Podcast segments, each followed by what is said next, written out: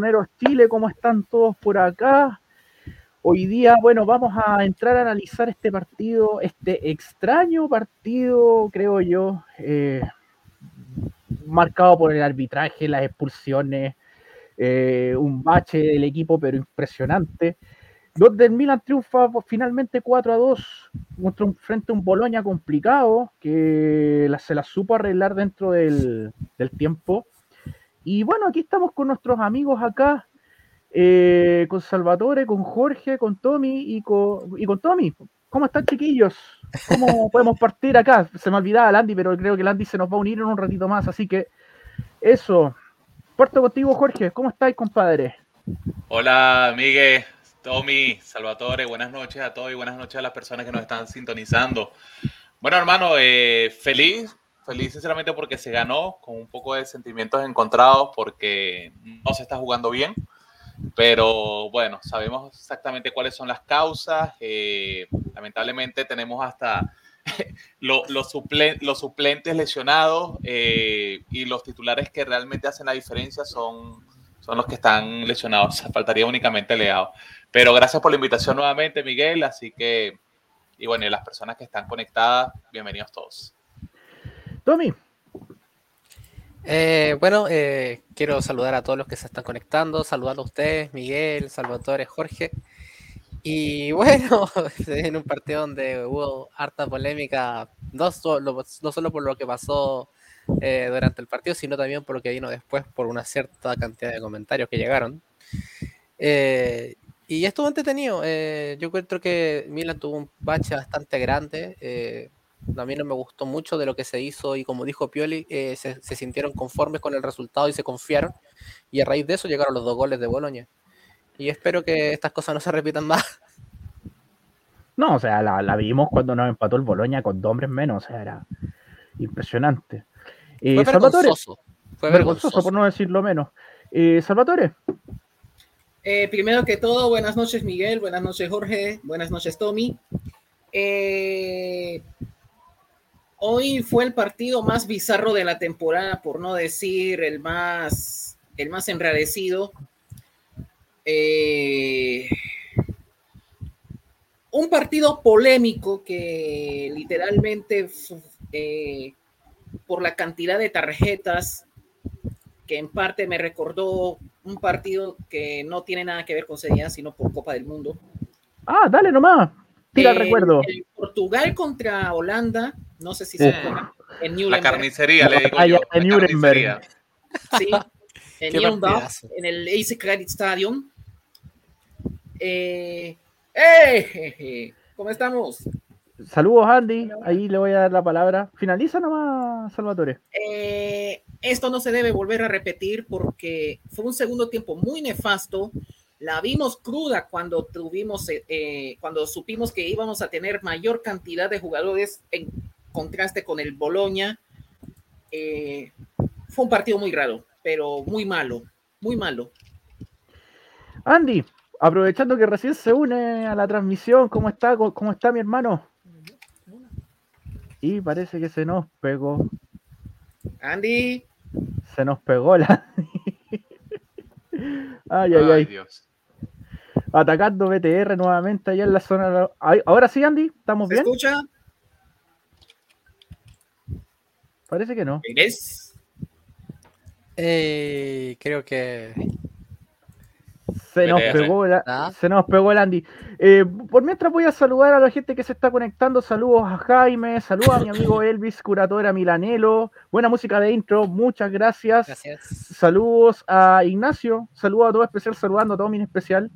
Y eh, Curatore dice, cada cierto tiempo el Milan nos regala un partido estropeado estilo Parma 4-5. Pero igual sería mejor no ver tanto esos partidos porque uno pasa menos rayas y se asusta menos. ¿ah? Es que no, cuando lo empataron yo de verdad estaba muy enojado. ¿En serio? O sea, ¿quién no, quién no, quién no iba a estar enojado si estábamos empatándonos con nueve? Con nueve. No, no, con diez. En ese momento estaban con diez. Con diez. A Soriano lo expulsan más rato. Sí, a, Soriano lo habían expulsado ya en el Ecuador del segundo tiempo. Oye, no sé cómo no se lesionó Baloturea, ojo, que Eso- Eh, Eso es impresionante, porque casi le quiebra el tobillo. Casi le quiebra el tobillo. es como si estuviera hecho de goma, no sé, porque de verdad es impresionante que no se quebrara. Cuando yo lo vi volver al campo, yo dije, wow, ¿cómo, cómo lo hizo? No es normal que alguien con una, con una, le doló todo el tobillo con una plancha, no sé cómo, no sé cómo se recuperó. Aquí se nos saluda Francisco Sala y nos está apañando desde Conce. Saludos, hermano. Bueno, Saludos. vamos con, Saludos. vamos con las formaciones, esperando que vuelva Landy. Así que por mientras, Tommy, me ayudas con acá con esto. no hay problema. Así que eh, vamos por, con la alineación del Milan. Ok. Esta es. Aquí está la alineación del Milan. Se ve bien, ¿o no? Sí, Se se, ve ve súper bien. Sí, se ve bien. Se ve bien aquí. Aquí parece que volvió Landy. Ahora Pero sí, parece Andy, que ¿está volvió bien? Andy y vuelvo a la mía. banca. Vuelvo a la banca. Dale, Andy, dale. Dale nomás, Andy, esta es tu parte. Pero no, no, dale, dale, sigan ustedes, ahí yo me uno, sí, dale, dale, dale. nomás. Bueno, bueno. Ya, Dice- eh, Parece que el el no se efectúa, sigo como titular.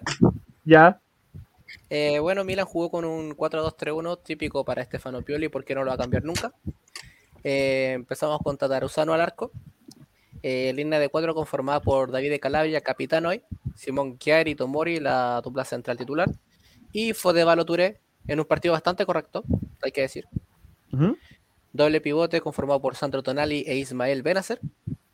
Tres media puntas detrás del 9, que son Castillejo, que fueron Castillejo, eh, Rade Krunic, aunque no lo vi.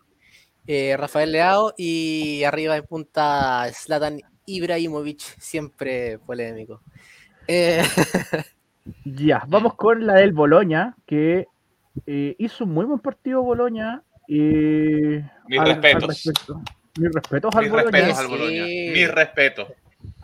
El jugaron, buen, equipo, el buen equipo de Sinisa. Gladiadores, gladiadores. Jugaron con mucho amor a la camiseta, mucho amor propio. Yo encuentro que Sinisa les dio una charla técnica al entretiempo espectacular porque salieron a comerse al Milan y lo lograron en su momento. Sí, señor. Ahí está la alineación del Boloña. Bueno, Boloña que, está, que ahora está jugando con un 3-4-2-1 desde la victoria contra Lazio por 3-0. Eh, cambiaron todo el módulo desde la derrota con el Inter. Y empezaron acá con Skorupski al, ar- eh, al arco, eh, línea de tres centrales conformada por Soma Oro, Gary Medel, nuestro Gary Medel, eh, Teate, que es muy buen jugador, me encantó Teate, eh, De Silvestri como carrilero derecho, Nico Domínguez y Mates Svamberg como doble pivote y el escocés Aaron Kiki como carrilero izquierdo. Dos media puntas como son los Roberto Soriano y Musa Barrow para dejar en punta únicamente a Marco Arnautovic. Buen equipo el de Boloña. Mis respetos a Sinisa con su equipo. Eh, Mede- Medel, muy buen partido. Muy buen partido de Medel, afrontándonos al tema de eliminatoria. De hecho, se pelearle en velocidad Leao y creo que una vez le ganó.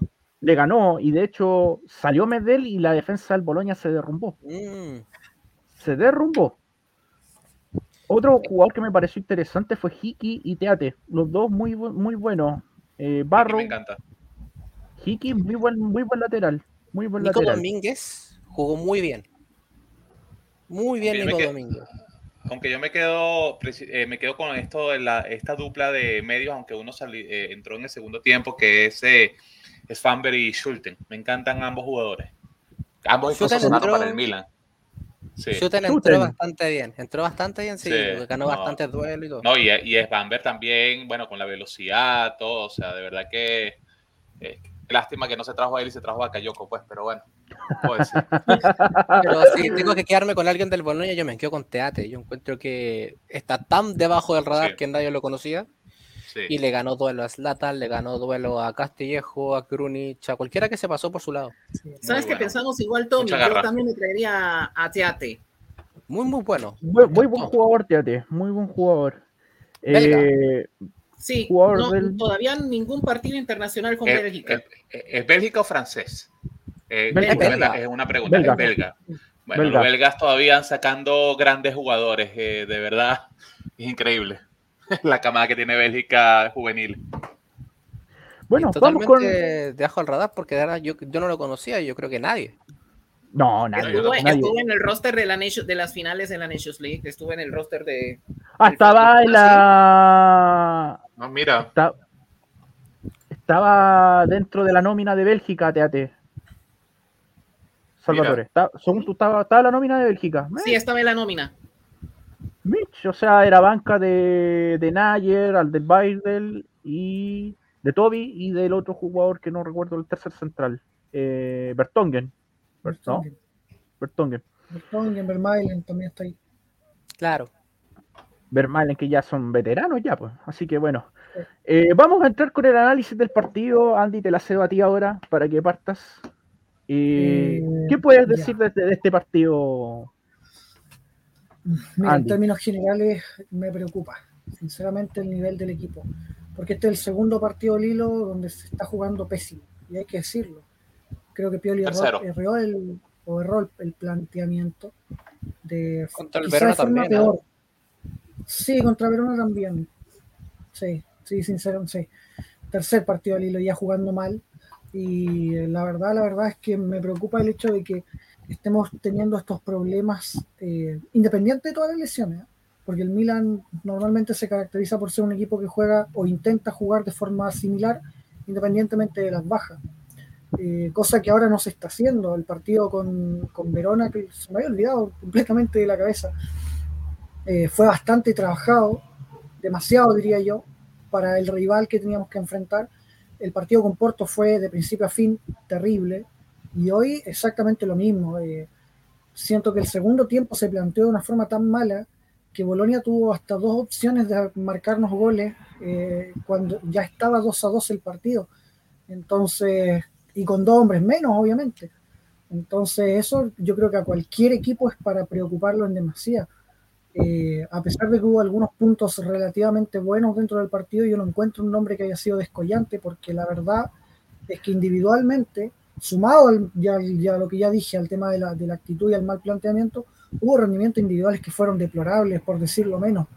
Eh, y esto era algo que el Milan la temporada pasada comenzó a mostrar recién en enero, mediados de enero, y ahora lo estamos viendo recién terminando octubre. Entonces, para mí es preocupante el panorama del Milan. Eh, independiente, como dije, de los lesionados y de, lo, y de lo que falta. Pero siento que acá hay un problema ya con relacionado al cuerpo técnico. Eh, siento que algunos técnicos con más hacen menos y, creo que a Pioli le puede estar pasando esto porque no puede ser posible eh, que está bien, tenemos jugadores que están volviendo, etcétera, pero realmente hoy día, por poner un ejemplo, Giroud tuvo una que pues, Skorupski se la paró de una forma espectacular, pero no le generaron más ocasiones. Giroud casi no tocó la pelota porque no le generaron ocasiones. Entonces, y ni hablar Slatan, Slatan habrá hecho un gol, eh, participó en un autogol, segundo autogol de su carrera. Y dio una asistencia. Y, y dio una asistencia, pero en términos generales el partido de Slatan fue horrible. Entonces, no sé, a mí me preocupa realmente que tengamos rendimientos individuales tan malos, pero que también tengamos un planteamiento de partido tan malo, porque con un 2 a 0, un equipo con dos jugadores menos no te puede empatar, bajo ningún panorama. Eh, bueno, um, efectivamente yo estoy muy de acuerdo que hubo rendimientos bajísimos, que hubo muy, que lo dije en la tarde en el Instagram, eh, hubo rendimientos muy malos, pésimos algunos, y creo que definitivamente Pioli planteó muy mal el partido. Pero hablando de rendimientos pésimos eh, y todo eso, quiero cederle la palabra a Jorge para que pueda decirnos su opinión con acerca de algún, varios rendimientos pésimos. ¿Qué le parece a él el tema de los varios rendimientos pésimos del equipo? Y si nos puede nombrar jugadores en específico. Tú lo que quieres ver es sangre a Miguel. es que por lo mismo me la dejó, me, el Lati me dejó el pase gol. ¿Para qué te digo que no? Sí, sí. Pa, para que te diga, no. me dejó el pase gol. Así que Jorge, por favor, le cedo la palabra. Sí, y sí, háganos el honor de mencionar sí, nombres. sí, sí, ya me conocen para qué me invitan, pero bueno, genial. Bueno, les, Ay, ay, ay. Dale, no. les cuento, les cuento, chicos. Mira, aquí eh, concuerdo con el Andy. eh, no son dos, sino tres partidos. eh, pienso que han sido nefastos. Eh, el partido ante el Porto fue lo peor. Hoy no me parece que fue un buen partido. Y ante el Verona, cierto que se mejoró ese segundo tiempo, pero pienso que no, no, no se jugó bien. eh, estamos precisamente con un tema de, de, no tener un 10, ¿ok? O no tener un buen sustituto de 10, ya que Krunic no juega bien ahí, eh, no, no, juega eh, Daniel Malini, aún está muy verde a pesar de que tiene bastante calidad. Entonces no, no hay, o sea, Leao literalmente está jugando muy solo, después quiere tirarlas todas, pero no sé si ustedes no se han dado cuenta que, no sé, perdón, se han dado cuenta de que Leao cuando juega con Brahim no hace tanta pirueta como está haciendo hoy día. O sea, que quieras hacerla prácticamente todas él. La cuestión es que le sale la mayoría de las veces, cosa que es perfecto, por la calidad que tiene precisamente. ¿Ya? Eh, pero se está apostando a lo mejor por algo que no, que es el tiro de eh, mucho centro, a lo mejor a lo mejor el pelotazo y no, no, no está funcionando eso, o sea, no está funcionando. Por, por temas jugadores. Jorge, pero vi mucho, acotando un poquito lo que tú estás diciendo, vi mucho el centro a lo tonto, eh, a lo que a lo que pasa. Eh, Valo Touré por la izquierda tirando mucho centro a lo tonto. Eh, por derecha lo mismo. Calabria no, no, tira tantos tanto centro a lo tonto, pero por el lado izquierdo Valo Touré tiraba mucho centro a lo tonto. Era mucho como lo que hacía Suso en su época, que tiraba era como maldita sea. y chao. Sí, eso es lo que yo digo, que, que, aquí por lo menos la gente dice el tema de Baloturé, que fue un muy buen partido, que, que Baloturé generó tres de, los, tres de los cuatro goles, pero es lo que yo digo. A lo mejor uno sí pudo haber, porque casualmente el primer gol tengo entendido que fue una recuperación de Baloturé, pasa Slatan y Slatan eh, aleado. Está bien, fue una recuperación muy bien por parte de Baloturé, pero hizo demasiados centros malos, eh, demasiados centros que iban directamente al rival, eran despejes como tal y cierto, o sea, llegaban precisamente en base a lo mejor por jugadas de él, pero no son generaciones, generaciones de juego de gol, porque ya cuando, porque son mal despejes los rivales, son otro tipo de cosas. A lo mejor yo el segundo gol yo le doy el crédito a Castillejo, que recuperó hizo ese, hizo ese chute, aunque el, el, otro despejó mal, pero bueno, se le, Castillejo es el que estuvo ahí. ¿Ya? Y es lo que yo voy también con el otro jugador, que ahorita eh, por el Twitter eh, literalmente tuve como que varias críticas, para no decir eh, otro tipo de calificativo, ya un poco de improperios, un poco fuera de lugar, ya en el Twitter del Tábulo del Diablo, es que hice una encuesta precisamente para ver si les parece que Bakayoko fue una buena compra o, o es un jugador de facto. Ya, y a lo mejor creo que la palabra nefasto puede ser un poco eh, fuerte, precisamente es el jugador, y hay mucha gente que le puede herir la susceptibilidad. Pues, Susceptibilidades. exactamente, ¿me entiendes? Pero ¿qué pasa? Eh, eh, es la manera que, pienso, o sea, es un jugador que, que ahorita lo, lo alaban, sinceramente, porque hizo un pase malo que terminó en un rebote para que, para que ven a hacer, eh, hiciera un golazo, porque eso fue un señor golazo. Pero perdiendo balones, no recuperaba, mejor recuperó uno, tal, pero no hizo nada, no hizo nada. Se vio incluso la, la, la falencia en el mediocampo con la salida de Tonali. No hizo nada. Krunic jugando de 10, la gente dice que no, que se están, se están metiendo con Slatan, que Slatan, que esto, que hay tal. Slatan también tuvo un partido malo. Aunque la gente diga, bueno, pero metió un gol y metió una asistencia. Señor, Slatan no tuvo un buen partido. Mejoró cuando incluso quiso ocupar, y se vio la diferencia del partido, quiso ocupar el puesto de 10. Pero decir que Slatan hizo un juegazo no lo, no lo hizo. Perdió entre cuántos, siete, ocho balones, nueve balones. Y Krunic ni siquiera tocó el balón. Ni siquiera lo tocó. Entonces es lo que yo voy. O sea, este equipo está jugando mal. Claro, se están dando los resultados, exceptuando lo del Porto. Pero no, no, no, no se están haciendo bien las cosas. Se está viendo que, no hay, como se dice, lo que tanto reclamamos el tema de la profundidad del equipo. Eh, no hay, estamos sufriendo mucho con el 10. Y hay una cosa que, que sonará también fuerte, pues, pero hace falta que sí es. Hace falta eh, recuperación. O sea, en pocas, en pocas palabras, el equipo se ha vuelto Bra independiente. Bra independiente, y cuidado si Leao se lesiona, Leao dependiente. También, porque Leao, hoy día Leao. No, no, no, yo ni quiero, ni quiero saber. Y hay una cosa también, un, comentario que, que, lo vi también por el Twitter, que no lo voy a sinceramente a nombrar a la persona. Adelante. que Bakayoko merece estar en el Milan más que que sí es. Mm, ya. Merece, merece estar más que que sí es porque que quiere cobrar más y este se bajó el 60% del sueldo. Ajá, O sea, yo que es digo, valorable lo- se- se- señor signo de interrogación. Ok, es valorable el 60%, pero si es así, entonces vamos a traernos a todo, todo tipo de jugador que se quiera bajar el sueldo y jugador en el Milan. Ah, pero vamos a tener un jugador, mira, de la época de Pipo Inzaghi, cuando era entrenador, o cuando tenía puros, puros jugadores que, que un equipo mediocre. Porque es la verdad, que sí es verdad, está pidiendo un sueldo alto, pero dale, dale, dale su respectivo aumento. Si están los 6 millones que se habla, dale, denle la plata, porque es un jugador que es fundamental dentro del equipo. No puedes comparar a Bakayoko con que sí, por Dios, eso es, eso es una herejía. Eso es una herejía.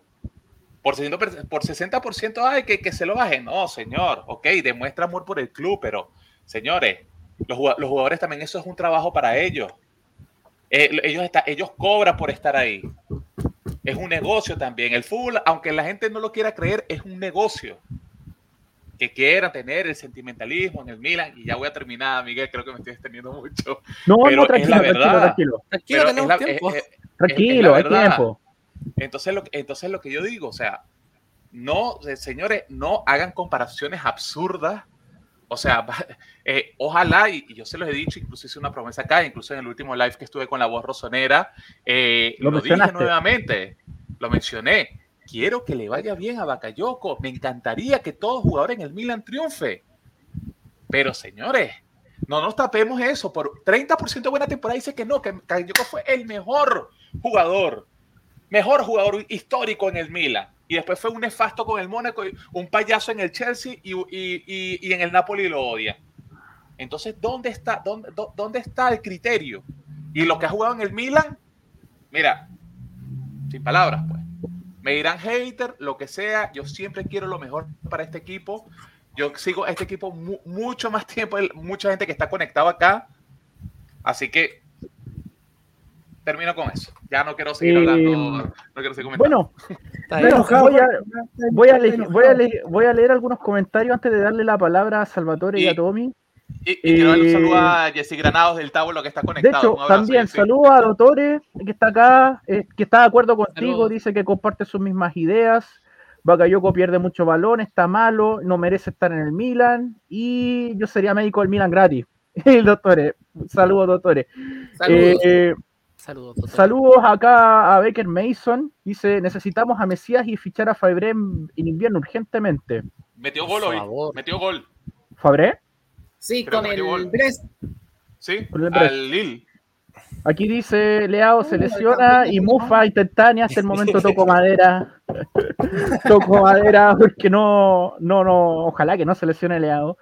Eh, aquí saludamos a Claudio, dice, hola cabros, creo que el equipo igual se nota cansado y sin ideas, cuando tenemos un juego que depende del 10 y ahora sin tenerlo no hay juego. El equipo queda cojo y no tiene ideas de juego. O sea, en pocas palabras, Brain Independencia, a mi parecer. Es que yo creo que ni siquiera habrá independencia, porque si tú basas tu juego en un jugador así, deberías estar consciente de que no puedes tener un solo 10. Y si no tienes otro 10 para reemplazar lo que esté al nivel, cambia el esquema de juego y prepara dos esquemas de juego, dos formas de jugar.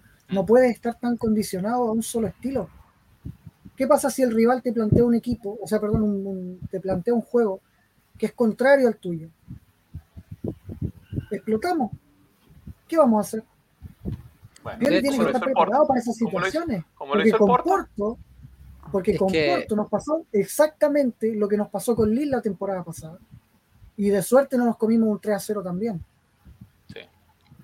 Que también hay que ser eh, hay que hay- Pioli tiene que entender que lo que el equipo tiene que variar. No puede ser todo lo mismo siempre porque poner a Krunic de 10 cuando ya el, contra el Verona no le dio resultados contra el Porto no le dio resultados eh, para, entonces para qué seguir insistiendo con esa posición si y también creo que también un tema de planificación acá también se le tiene que tirar un poco la directiva porque si Pioli basa todo su juego en un 4-2-3-1 y el media punta es la posición más fundamental para poder crear chance y que el juego del equipo sea fluido, no podemos estar solamente con Brahim.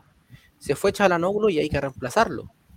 No importa con quién, pero hay que reemplazarlo. De tema es Krunic, eh, que se trajo ahí a Junior Mesías y Junior Mesías ha jugado 5 minutos, 10 minutos. es que sería- supuestamente Mesías se trajo para cubrir tanto la media punta como la banda derecha. Pero la idea es que tenga cada uno, pero se necesita un titular por banda derecha. Y en este caso no lo tenemos, eh, porque sale, eh, sale claramente no rinde a nivel del titular del Milan. Y Castillejo ten- se lesionó. Y Castillejo se lesionó. Otro la enfermería. Estaba hecho- jugando bien, ojo. Estaba Y de hecho Castillejo estaba jugando muy bien. Estaba muy bien. de partido vida. Lo veo. Castillejo. en un estado de forma increíble. Como corre, o sea, increíble. se. Dos Pero de- partidos Claro, buenos que el Castillejo y se rompe. retroceso igual se quedaba, pero y ahora lo vamos a perder por por lo menos tres semanas, que es lo que demoran. Claro, porque una lesión muscular en el flexor izquierdo, como lo confirmó Antonio Vitiolo. Y sinceramente creo que el juego del Milan tiene, se basa en el 10. Es el tema, el problema del 4-2-3-1. Y si el 10 no está disponible, en este caso que tenemos uno solo, que es Brahim Díaz, eh, el equipo lo sufre. Y yo encuentro que es imposible que no lo haga. Eh, Milan tiene que fichar otro 10 en, en invierno, en el mercado invernal. Ojalá sea Romain Fabre, que lleva 3, 4, 3 goles y 4 asistencias en la liga. En un equipo bastante mediocre, por así decirlo, porque el Brescia está peleando muy abajo de la tabla. Está Eh, peleando el descenso el Brest. Claro. Hoy tampoco pudo ganar al Lille, empataron 1 a 1. Y ojalá de verdad eh, se le fiche, también fichar un extremo derecho ya más titular, porque Salemekers otra vez entró en un partido y no hizo nada. Eh, y así. Es que se tienen Mira. que hacer fichajes, o si no la temporada lo va a costar. Yo creo que el Milan tiene un potencial de escudeto, pero si no reforzamos donde tenemos ahora, Se, habla, se, Eh, habla, se habla del caso de Adli, que, que dicen que lo van a terminar rescatando ahorita No, para, para eh, prefiero Adli-. No, Adli se va a quedar hasta junio en Bordeaux. No hay- Oye, y ojo a Sí. Povega. Povega es mejor que Povega. Bakayoko y está cedido. De hecho, aquí lo menciona Juegas, Anthony Del Piero, que nos ve desde jugazo. Facebook. Hola. Eh, Pobre Gastón Fire, eh, Zlatan Velotti el martes. Wow, un buen bonito duelo. Y por último, para ya darle la palabra definitivamente a Salvatore, dice: ¿Hubieran colocado a Maldini en el segundo tiempo, cabrón? Yo creo que no. No, No, no. No, porque no me cambia nada. partido no era para él. No cam- cam- cambió Me cuando nada. bajó a jugar de igual- 10, literalmente. Con dos menos quizás sí, pero era difícil, porque no ha tenido buenas últimas prestaciones. Eh, Salvatore, ¿algo, ¿algo que tú puedas quieras agregar al respecto de este partido? Hace- analizándolo, si quieres criticar o alabar a alguien. Voy a ser breve. Voy a ser breve y pienso que el partido de hoy fue un desastre. Fue un desastre total porque usualmente a eso añádele que posiblemente en enero perdamos jugadores por la bendita Copa Africana de Naciones. Ahí sí que vamos a tener una plantilla súper limitada en la cual no vamos a tener ni a Kessi, ni a Benacer, ni a Balo Touré, ni a otros jugadores africanos. Pero eso es para enero. Me voy a enfocar en lo de hoy. Dale. ¿Cómo vas a sufrir con el Boloña?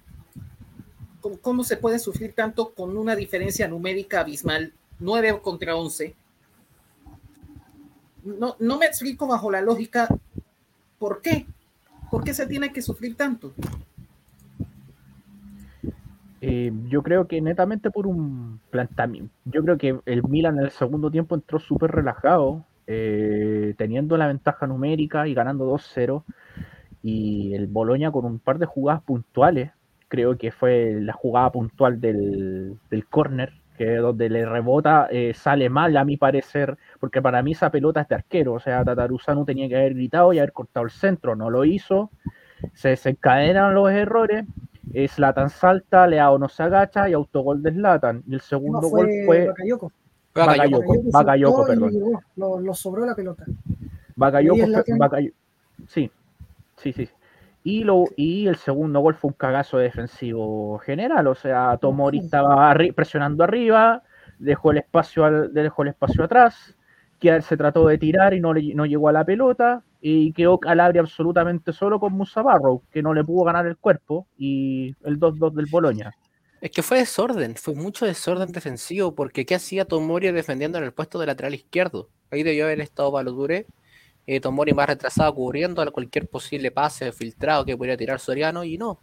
Encuentro que de verdad estuvo muy mal para la defensa en general. ¿Cierto? De hecho, eh, vamos con, vamos con más comentarios, chiquillos. Aquí Claudio dice, los médicos del Milan son de la Universidad del Mar, están talando mucho el huerto. ay, ay, ay. Aquí Álvaro dice, Adli pecho frío, y dice que traigamos a Julián Álvarez, que es un crack.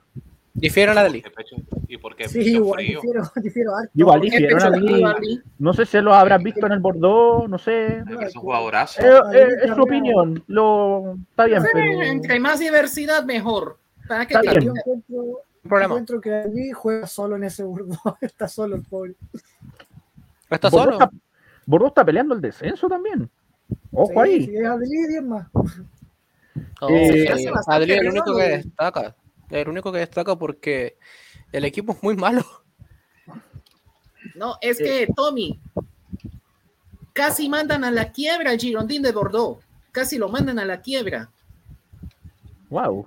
Pero, oye, ¿puedo, puedo seleccionar el, el comentario? ¿Cuál? No me podéis decir esto. Carritaranquis no se mueve, weón.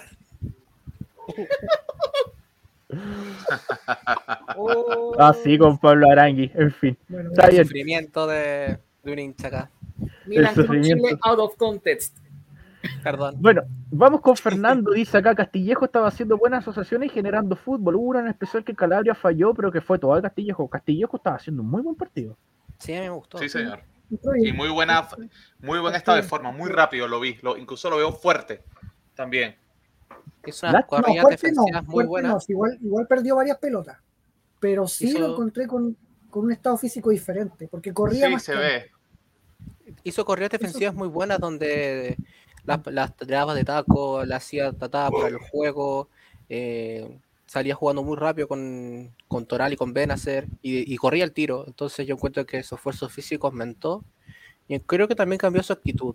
Antes siempre tuvo como este, este típico empuje, esta típica garra, pero creo que no la, no la plasmaba en la cancha y y ahora que lo está haciendo se lesiona. Me recuerda mucho cuando intentó levantar en la 19-20. De hecho, eh, la 19-20 tuvo un par de partidos buenos Castillejo, sobre todo en Europa League. Los dos partidos contra el Lille, Castillejo fue la figura. No, pues a la 2021.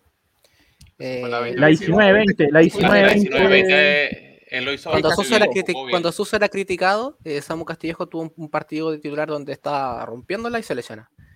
Entonces ha tenido mala suerte en ese sentido, Samu.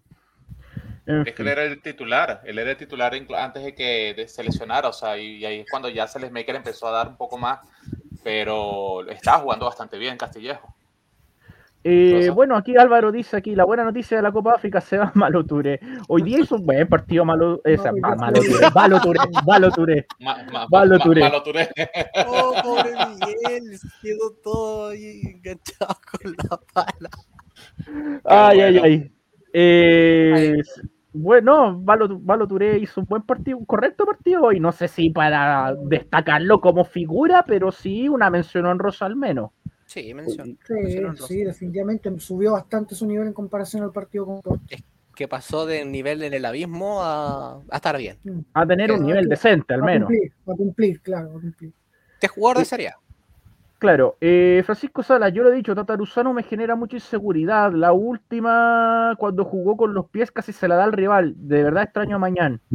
Yo también. ¿Qué opinan de Tataruzano, chiquillos? Eh, Me- yo no sé, tengo, me como las uñas cada vez que veo a Meñón con un brazo es mejor.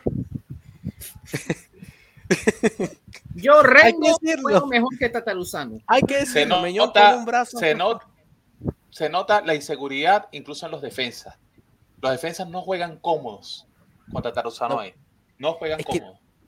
Es que Meñón te daba toda esta cuestión, porque es un jugador Te que habla, te puede dar te el habla. balón, te habla, te guía, Te te, habla. te ordena.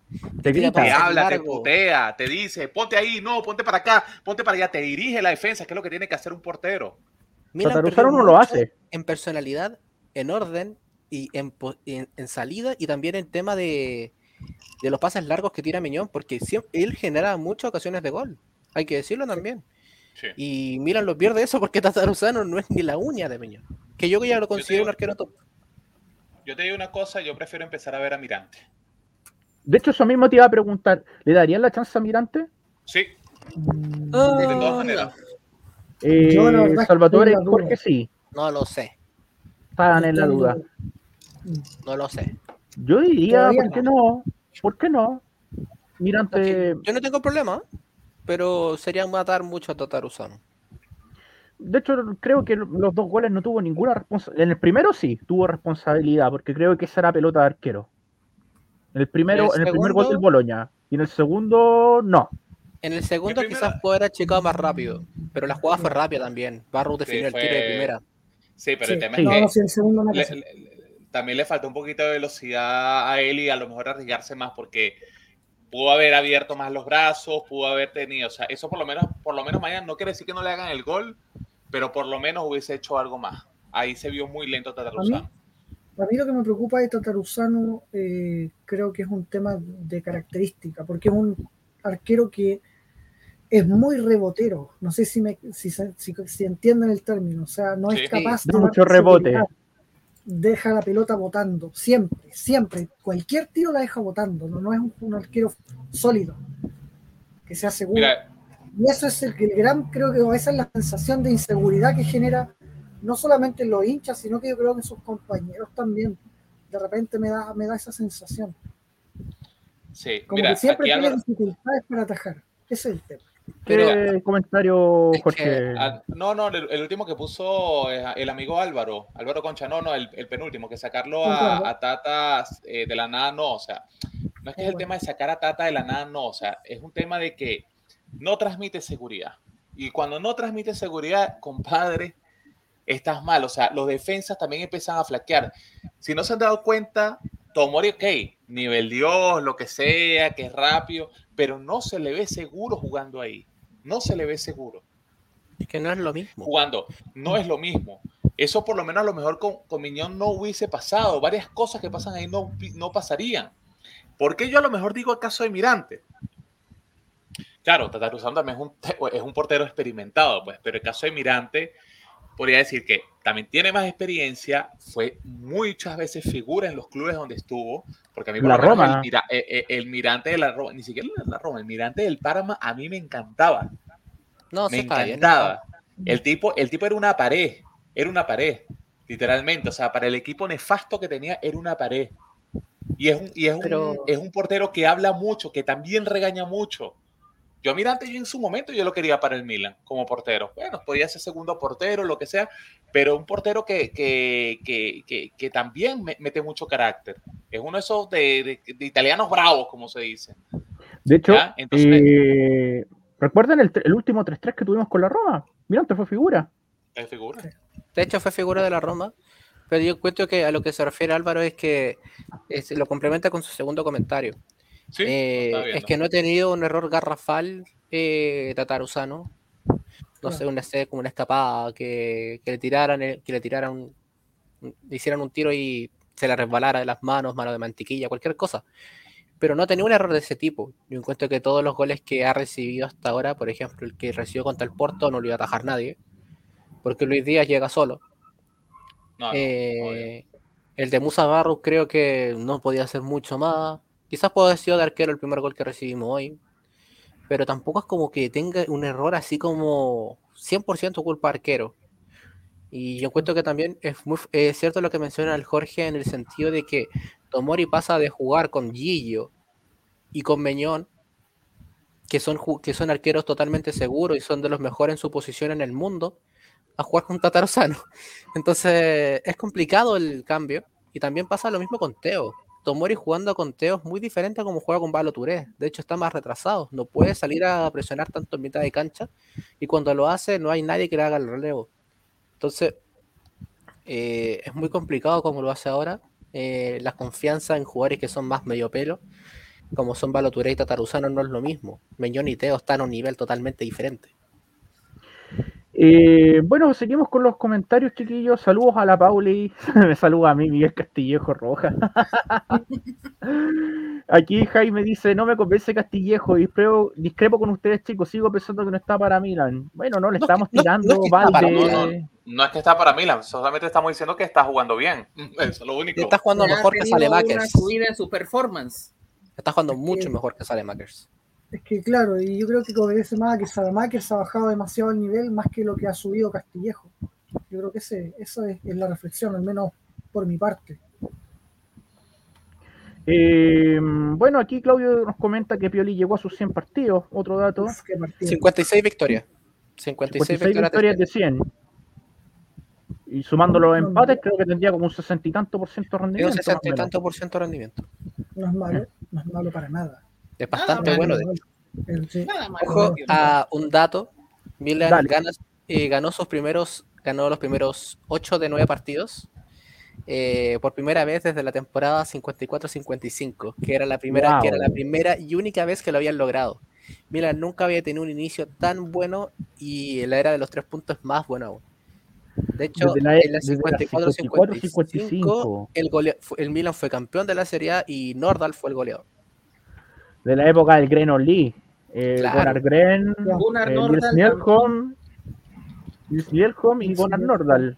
Con Don. César en defensa, con Don César ya estaba en defensa en esa época 54-55. O sea, ya estaba Don César en el Milan en esa época. Eh, último comentario antes de pasar. Eh, saludos a Dylan. Dice: eh, Hola cabros, es imposible tener un arquero suplente que tenga el mismo nivel de mañana. Jamás conseguiremos tener eso. El arquero suplente siempre tendrá algún defecto. Sí, siempre tienen. Ah, sí, es verdad. Eh, cosa de ver sí. Liverpool con Adrián San Miguel. seguro. Adrián San Miguel es un arquero muy malo. Ya se ve, se ve muy, muy bueno a Tataruzán. Bueno, el suplente del arquero del Bayern igual, el suplente de Neuer. Tapa tu ojo. Este, el otro, sí, sí. Ulrich. Ulrich. Ulrich. Malo. Ojo, que, Malo. ojo, que él había, él había tenido, cuando se lesionó Neuer, él había comenzado muy bien, bastante bien, pero bueno, tuvo la cuestión de, de los partidos no, ante, no, no, ante el Madrid, que ahí se le, la carrera se le fue. se le Al fue carajo. pues, pero bueno, Jorge, de hecho, hasta lo llamaron a la Mannschaft. ¡Ajá! No tenía idea de eso que lo habían llamado a la, Es que, está- es que la estaba porteando muy bien, estaba porteando bastante bien. Estaban, bueno. estaba Ulreich, Leno y Trapp. Uh, Pero es que, sí, crisis Bueno, de yo- en Alemania bueno. para que llamen a Leno. O sea, bueno, te lo pongo así. Eh, Loris Karius creo que ahorita es el tercer portero del Liverpool. Nuevamente, regresó al Liverpool. Loris Karius. Ay, Sí, señor. Eh, El mítico no, no, me parece que está. Me parece que No, había vuelto, pero lo mandaron de vuelta. al- Ya, Ah, ya, te lo voy a, ya, te lo, ya te lo voy a investi- investigar, amigo mío. No sé, Liverpool. Claudio, Está que fan de Liverpool. Liverpool también, eh, nos puede confirmar esa información, por Está, favor. está en el. Liverpool. Está en el Está en el Liverpool. Liverpool. Sí, señor. Sí, San Miguel sigue. No, no, te estoy hablando de Carius. De Loris Carius. A Carius. A Carius. Ah. Sí, señor. Aquí dice Claudio. Tata me, Tata me da miedo al igual que Maripán. Ay, Y aquí nos confirma, sí, está en el Liverpool Carius, pero bueno. Eh, vamos a cambiar un poquito el tema, vamos a hablar de las expulsiones y del arbitraje. Parto contigo, Salvatore. Eh, ¿Qué te pareció el arbitraje y si las expulsiones fueron específicamente, eh, si las expulsiones en realidad fueron a tu criterio? La de Soriano sí fue roja, hasta prisión le hubiese dado. La de Suamoro no, no, me, has- me, me- me hizo dudar, me hizo dudar. Eso fácil era para una amarilla y solamente eso. La de Soriano sí coincido con Paolo Valeri, que era una roja directa, expulsión y algunos partidos de suspensión. Eh, Andy, Mira, a mí, mm, más que la de las expulsiones, me preocupa eh, el cómo de las expulsiones. Porque la primera claramente no es ni aquí, ni en Italia, ni en ninguna otra parte. No es roja. Y, a mí lo que me preocupa precisamente de esa es que Milan se vea beneficiado, entre comillas, eh, por un árbitro en un partido que es en el papel semi irrelevante. Porque Bolonia no es un rival directo. Eh, yo creo que una falta así en un partido contra la Roma, contra la Juventus, no, no habría sido quizás ni tarjeta amarilla. Porque sí, fue falta efectivamente, pero no para roja, ni de cerca. Porque el jugador no estaba con, con opción de tener control de la pelota, eh, no era una situación manifiesta de gol. Y, y me preocupa, digo, que haya sido una expulsión directa, porque después, cuando tenemos que justificar nuestros propios eh, errores arbitrales en contra, eh, no tenemos de qué agarrarnos porque la misma gente saca el tema de que, bueno, ustedes lo ayudaron en el partido con Bolonia, por poner un ejemplo. La segunda tarjeta roja Soriano es completamente justificada porque me da lo mismo si el jugador salió llorando y todo, porque yo sé que quizás no fue con la mala intención, pero si vas en in extremis, como se dice, a disputar una pelota, no puedes ir con la plancha, o sea, estira el pie. Fácilmente puedes sacarte la tarjeta roja yendo con el pie estirado y no con esa patada asesina, que ojo, ¿eh? Valo Touré la sacó barata, porque eso era para quebrarle la pierna, mínimo. De hecho, Hubo cuando vimos, vi, partes- vi- vi la repe y uy, uy, uy, el dolor. No, es que me dolió a mí. Después lo vi en la cancha. cuando- Entró de una. yo, llegué, a sentir la patada cuando lo vi. porque- No, y lo que más me preocupaba es que Valo Touré se iba a lesionar y no tenemos lateral izquierdo. No tenemos. Es- Teníamos que subir a Kerker de emergencia y no hay más. Ver a Kerkes. Exactamente. Me gustaría ver a Kerkes. A mí me encantaría. ¿Para qué? Pero- ¿Para qué? No te puedo decir que no si es el más interesante el primavera. Por no decir Pero el- básicamente, básicamente eso es lo que me preocupa, que estos eh, antecedentes negativos, porque al final el árbitro después trató de compensar más encima y lo hizo peor, porque falta del Milan, falta de amarilla. Nos llenó de tarjeta de amarilla. Fueron tres nomás. Eh, Fueron tres, fueron tres. Salamakers, Claro, Tonali y en la tercera, no me acuerdo. Claro, pero de las tres, una era de amarilla, las otras dos ni de cerca. A eso voy. Nos va condicionando con el tiempo. Es probable que después tengamos jugadores suspendidos por acumulación de tarjeta, etcétera. A la larga te pesa. Y a eso quería, quiero llegar. O sea, eh, esto de jugar el empate de parte de los árbitros creo que le hace muy mal, no solamente al, eh, a- en este caso al Milan, sino que a la liga entera.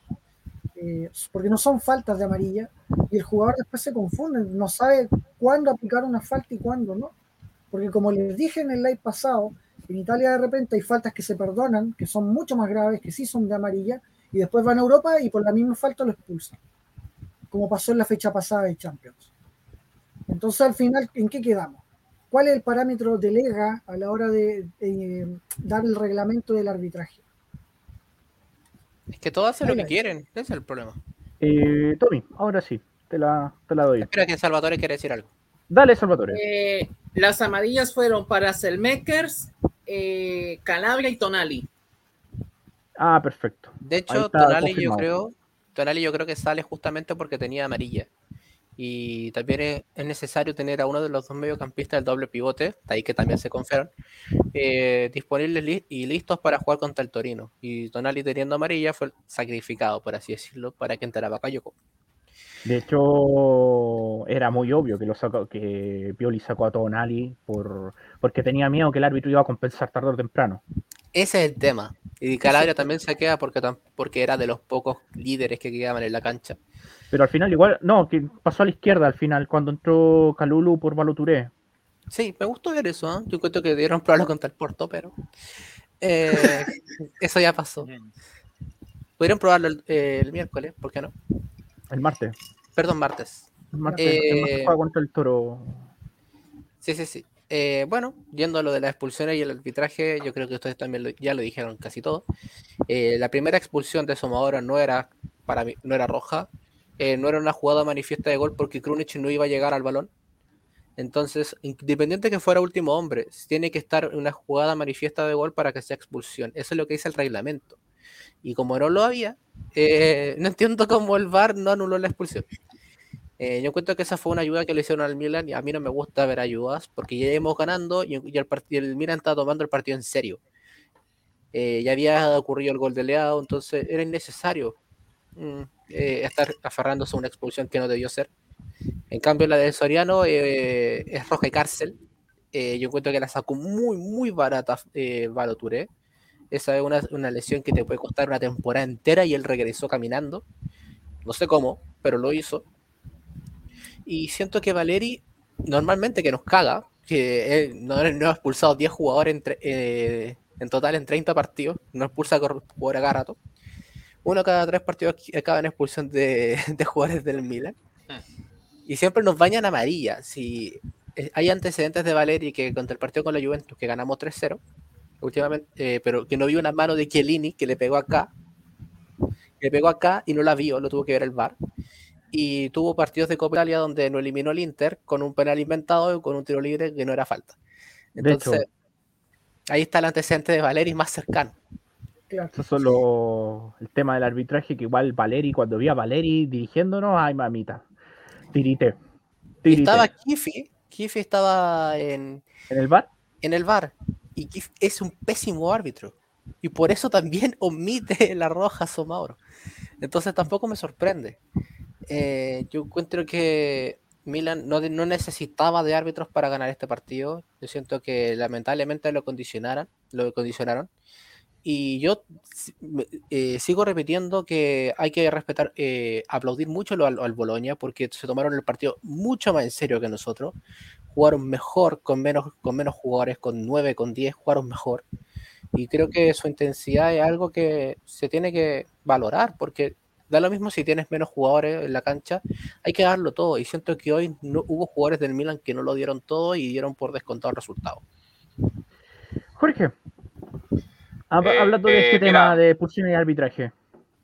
Mira, de acuerdo con lo que comenta el caso del Tommy, eh, bueno, también es Salvatore, todos, o sea, me parece que en efecto, o sea, esa, esa, roja Krunic me pareció un poco severa, bueno, un poco no bastante severa, no, a pesar de que el jugador era el último hombre, no tenía la, no tenía la opción de gol, eso era una pelota que, le, que la tenía Skorupski fija, era como se dice, para una amarilla, eso sí, ¿ya? Pero no era para una roja. Eh, sí, eh, totalmente de acuerdo lo de Soriano, a pesar de que fue algo involuntario, eh, fue una roja asesina. No, no, ahí, no, ahí, no, hay ningún tipo de discusión. mira, es curioso lo del tema de Valeri porque, bueno, Vito de Palma lo está comentando que, bueno, que Valeri en efecto es un eh, es un árbitro que siempre ha castigado el Milan en tema de, tarjetas, pero entre la estadística que tiene, tenemos muy buenos números con Valeri. Eh, eh, incluso creo que la, la, última victoria, no mentira, la, última victoria del Milan ante la Juventus, pero no fue en el Juventus Stadium, sino en el San Siro, si no me equivoco, fue Paolo Valeri, casualmente. Y creo, ah, no, fue, no, fue la última victoria de del Milan ante la Juventus en Juventus Stadium, exactamente, perdón, tuve ahí un Justamente. Fue, fue justamente que todos decíamos, Dios mío, este Juventino, Rubentino, estamos cagados todos, imagínense qué es lo que nos espera. Y, lo intentó. Un buen partido, sí. Lo intentó. O metió el penal de Chiellini. Sí, no, sí, exactamente. Pero, pero es lo que yo digo, o sea, eh, tenemos buenos números con él, tenemos buenos números, tenemos como que un, balance positivo, a pesar de que es uno de los árbitros que más odiamos, eh, y, ha hecho cosas como se dice, que por lo menos en el último partido ante el, eh, ante el Verona, este, este árbitro, el jovencito, que creo que es su, no sé si creo que es su primera temporada en Serie A, Portensa, por, no, no, me acuerdo el apellido de él, no pitó esa mano, que, sí, ese, ese, esa mano que, que, que, fue cantadísima, que incluso el propio Vito de Palma se dijo, chacho, ¿qué, qué, fue eso? ¿Cómo tú no vas a pitar ese penal? que era a favor del Milan, precisamente. Pero, pero nada, o sea, eh, un mal arbitraje, alguna, algunas oportunidades también nos tienen que favorecer porque bastante que nos tiran los árbitros. Como lo dice Dylan acá, una vez que nos favorezcan. Sí, Esperemos verlo un poco en la Champions porque sí. Nos van a tirar a nosotros por lo del sí, nos, van a nos van a tirar, pero eso bueno, eso, eso siempre va a pasar, Tommy. Eso siempre va a pasar. Es como el año pasado que empezaron a decir que no, que el Milan lo favorecían los árbitros por el tema de los penales, pero eran penales Pero eran todos penales legítimos. Era, era salvo el de la Roma, salvo el de la Roma, todos eran eh, penales verídicos. Yo no puedo ver a No lo puedo ver. Pero, Sí, pero siempre, siempre va, va, a pasar eso. Y eso, bueno, uno se lo tiene que aguantar. El Milan siempre va a ser un equipo de los top, de los grandes. Ahora, bueno, está, está, ahí. Pero eh, esperemos ahora, pero bueno, se están dando cuenta que nos están castigando uno en la, en la Champions. Ese partido nefasto ante, ante la ante el, a, ante el Atlético de Madrid arbitralmente el turco este. No, el turco pésimo, y- pésimo. Otro turco innombrable. Sí, sí, el otro turco innombrable. Todos los eh, turcos son innombrables, weón. Sí, y el, y el y el Todos, último partido. hasta que- que sí, y el último partido, a pesar de que fue como uno de los, uno de los árbitros más rankeados en Europa y en el mundo, que, que decían, no, un muy buen árbitro, muy buen árbitro, eh, vino y cantó ese gol que se- era, era una falta clara, muy, muy clara ante Benacer. Que era un hecho. que era puro siga, siga, puro siga, siga. Eh, Entonces, como te digo, o sea, siempre van a haber, como se dice, fricción, siempre va a haber, como se dice, comentarios de que no, que no merecíamos. Claro, uno quiere ganar bien siempre, pues, pero bueno, tampoco, tampoco hace mal por lo menos una ayudadita, pues, como dicen. O sea, dará un comentario un poco a lo mejor mediocre, pero una ayudadita tampoco hace nada mal, pues, de tanta mierda que nos han tirado. De hecho. Eh, bueno, vamos con los comentarios aquí. Fernando dice: arbitraje, Maldini de la fecha. no es cierto. Creo que el árbitro. No, no es cierto. Creo que el árbitro estaba muy sensible hoy, a excepción de la segunda roja. Bueno, es que la segunda roja era para, darle cinco años de cárcel a Esa sí estaba justificada. Tuvo que ir al bar. Tuvo De que ir hecho- al bar porque no la había de hecho, Aquí en Chile dan un pro- lo- aquí dan en Chile que dan un programa que se llama Mea Culpa, de la cual yo soy fan. Roberto Soriano tenía que estar en Mea Culpa entrevistado por Carlos Pinto. por esa patada. No, es que es terrible la patada. Eh, Hace rato de que no había hecho. una patada tan fuerte. Tendrí- ahí tendría que estar el tío Emilio. Oh, mira. Oye, ¿qué- referencia. ¿por qué estáis tan ¿Qué? actualizados? Sí, no, si estaba estudiando, estaba estudiando. Sí. no sé. Estudiando, Salvatore. Eh, Francisco Sala dice: Paolo Valerio, en favor del Milan, estaba en el multiverso. Claro. Así parece, así parece. Eh, un What If, What If, como la serie What If. Eh, Anthony Del Piero pagó el UEFA para que le sacaran roja al pedo al Boloña. La primera no me gusta, no me gustan estas ayudas. Se ve de acá hasta Saturno que no era roja, refiriéndose a la Claro. primera roja. Bueno, Al- Álvaro dice: entre domingo y lunes, Teo ya debiese estar negativo en los test. Toco madera para que sea mañana, así. No, mañana se le hace se le hace un nuevo test a Teo y a Ibrahim y ojalá den negativo. Bueno, ojalá, ojalá que ya estén. Saludos a Jorge Soto, primera vez que lo veo por acá, compadre. Eh, después de las expulsiones encontré muy displicentes a Ibra y Leao. Pensé que los cambiaría, que los cambiarían porque faltaba generación de juego y justo vienen los goles. El de- tema es que a quién cambiáis por leado. No hay nadie, no hay No nadie. tiene mano. cambio. Tiene que jugar obligado. No, Que está lesionado. hecho, ni siquiera pudo cambiar a Ibra, tuvo que sacar a Kronic para meter a Giroud. No, una Y es lo que dijiste, Andy. Giroud tuvo un toque en todo el partido, que fue el cabezazo. No tocó más la pelota. Uno, en, me- en media Sí, hora. Aquí Anthony Del Piero dice, no, una pregunta cabros, ¿creen que Rui Patricio es buen portero? El Bodo Glim no dispara tanto ya que se fueron 12 tiros y se comió 6. Creo que debieron ficharlo después de ganar la Euro. Lo veo muy viejo ahora. Yo ahí discrepo, yo ahí discrepo. Yo vi el partido con el Bodo y le dieron un baile a la Roma. Eh, si bien dispararon 12 veces ese partido, que es relativamente poco para el marcador, la verdad es que el pobre arquero no tenía nada que hacer en los goles, porque fueron todos golazos. Y a eso añádele que estaban jugando a casi temperaturas bajo cero. O sea, estaban jugando en el Ártico. No, no, y, la defensa eh, no la le pusieron resistencia. Eh, Sí, Kumbulá una con Ibáñez. Huele a peligro. Huele a peligro. Hablaba con mi primo de este mismo tema del partido de la Roma contra el Bodo Glim y me dijo que Cumbula era un asco y que Ibáñez también era un asco. Es que el tema de Kumbulá es que es un defensa para la línea de tres. Eh, llevarlo para una línea de cuatro no tiene ningún sentido. Eh, en el Verona, de hecho, destaca por una jugando en línea de tres. Y le ha costado muchísimo. Le costó muchísimo con Fonseca, ahora también con Mourinho. No le veo futuro en Roma. Ay, ay, ay. Aquí Dylan dice, la cagó Baloturé, a cualquier otro lo hubiese quebrado. ¿Cómo se explica que no le pasó nada con semejante patada? Bueno, Genes, bueno.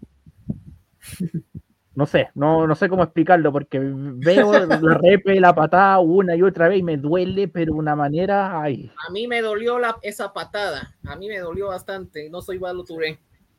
Saludos al negrito. Saludos Saludos, al negrito. compadre. Saludos. Ánimo, Abrazo. fuerza, compadre. Así que Igualmente. Eso. Eh, Claudio dice, ojalá que no nos toque Roberto Tobar como árbitro. No, no, no, Tan no. criticado, Roberto Tobar. Ay, ay, ay. Y aquí Jorge le, com- le complementa, confirmo, voy con tiro de esquina. Espero más. Piero Massa. Eh, Claudio dice, con Bacayoco me da culpa, tiene como más de temporada. no existe. Ay, ay, ay. Aquí mi compadre Hora Rodríguez, que tiene la cuenta Lean Fútbol en Instagram. Saludos, hermano. Dice, mañana juega Lorenzo Colombo, predicciones. Ojalá meta gol. Es lo único que me meta importa, gol. me da lo mismo como la al espal. Eh, yo solamente quiero que Colombo anota, anote goles y, se, y siga mejorando su racha. Oye, si quieres saber algo del primavera y harto fútbol juvenil, sigan a este compadre, Alean Fútbol. Sabe mucho fútbol juvenil, muchísimo de fútbol juvenil. Sí, Y de sí. hecho, es mi referencia en cuanto a primavera, fútbol juvenil y todo eso, porque se ve todos los partidos. Así que ahí síganlo. o Algún día lo voy a invitar acá eh, para que nos comente un poquitito. Así que gracias, compadre, por la, por la referencia. Eh, Álvaro Concha, ¿se está Adriana Gonzalo Villar al de la Roma? No, no me gusta. No, A mí sí. A mí sí. como suplente. Gonzalo gusta? Villar. A Villar, a mí me gusta para mí de no. Benacer. Mm, A mí me gusta. A mí me gustaba más, Max- a mí me gustaba más Maxi O López. sea, si me lo, mira, si me lo trae por Bakayoko, yo feliz. ¿cachai? Mm. Yo feliz. Si Es que Bakayoko, también lo saca. No, bueno, pero es que Bakayoko, por Dios, o sea. Salvatore, ¿qué opináis de Gonzalo Villar? No comments. Sin comentarios. Ya, con eso lo decimos. Con eso lo todo. Oh, Bueno, vamos a lo, que, a lo esperado, a lo más esperado de- del podcast. Vamos a partir con el Maldini de la fecha. Vamos a partir con el Maldini. Vamos con el- vamos a, vamos cómo van las votaciones en Instagram. Vamos a ver acá cómo va la cosa en Instagram. Y el Maldini de la fecha en Instagram se lo gana Benacer con 77 votos. Ya tiene un voto Benacer. Salvatore, Maldini de la fecha. ¿Quién se lo lleva? Ismael Benacer, ¿Por qué? porque para mí es el héroe de la fecha. Eh, de no ser por ese trayazo, ahora estaríamos mentándole, men- mentando madres acá en, en este podcast. Y de ese, ese, ese golazo para mí, el gol de la fecha. El gol de la fecha. El gol que lanza Benacer. Eh, ah, ya lleva dos votos Benacer. Eh, Andy, Pero un poquito, pero un poquito. dale nomás. Entonces, voy con Tommy. Eh, no, mira, yo voy 100% con Benacer, pero porque de verdad a mí me pareció el héroe del partido. Y también quiero dar eh, algunas estadísticas para que entiendan también, para justificarlo aún más, porque fue el jugador que más corrió de todo el Milan, con casi 11.000 kilómetros recorridos. Fue el jugador que más eh, balones recuperó en el Milan con 5. Fue el jugador que hizo más clave en el Milan, hizo el jugador que, hizo más tiros, el que creó más ocasiones de gol, todo. Eh, no, hay ningún punto donde Benacer no ganó. En todo lo positivo del Milan. Entonces es imposible que yo no le dé la figura cuando fue, cuando hizo ese golazo sin dejarla caer. Y de verdad, en todo lo. Cometió errores, ¿ah? ojo. Yo encuentro que el partido de Benacer no es perfecto, pero sí fue muy, sí fue muy bueno y yo encuentro que fue vital para poder eh, ganar el partido. Y súmale un gol y una asistencia. O sea, Claro. Ojo, con lo de Benacer eh, llegamos a 11 jugadores distintos que han marcado un gol del Milan en Serie A esta temporada. bastante bien. Bastante buena estadística. O sea, Benacer. Andy, Ay, disculpa, es que leí un comentario ahí y se mandó un, un Boric el Tommy. Ah, 11, Oh, kil- mandó 11 Boric. Se mandó Boric. Se mandó Boric. Se mandó Boric.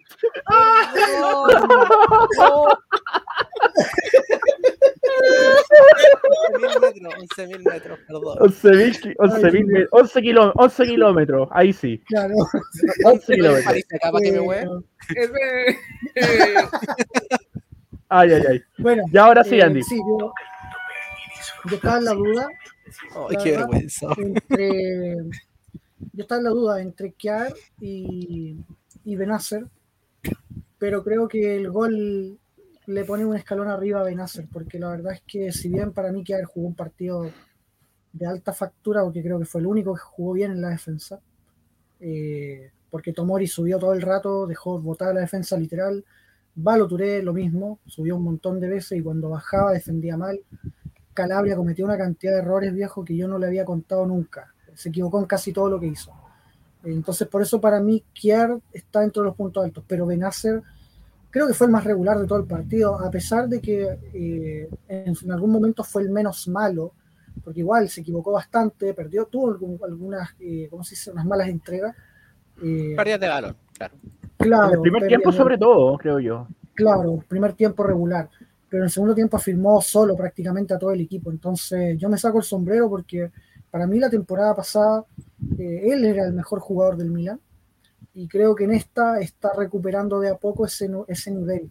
Le ha costado, pero creo que tiene el potencial para hacerlo claramente, porque es un jugador distinto, eh, es, talentosísimo. Y bueno, y yo creo que esas cosas se demuestran en partidos como hoy. Así que mi voto igual va para Benacer. Hay que renovarle, ¿ah? Sí, sí, por supuesto. Eh, Jorge. Mira, bueno, aquí concuerdo con todos. Eh, definitivamente el mejor fue.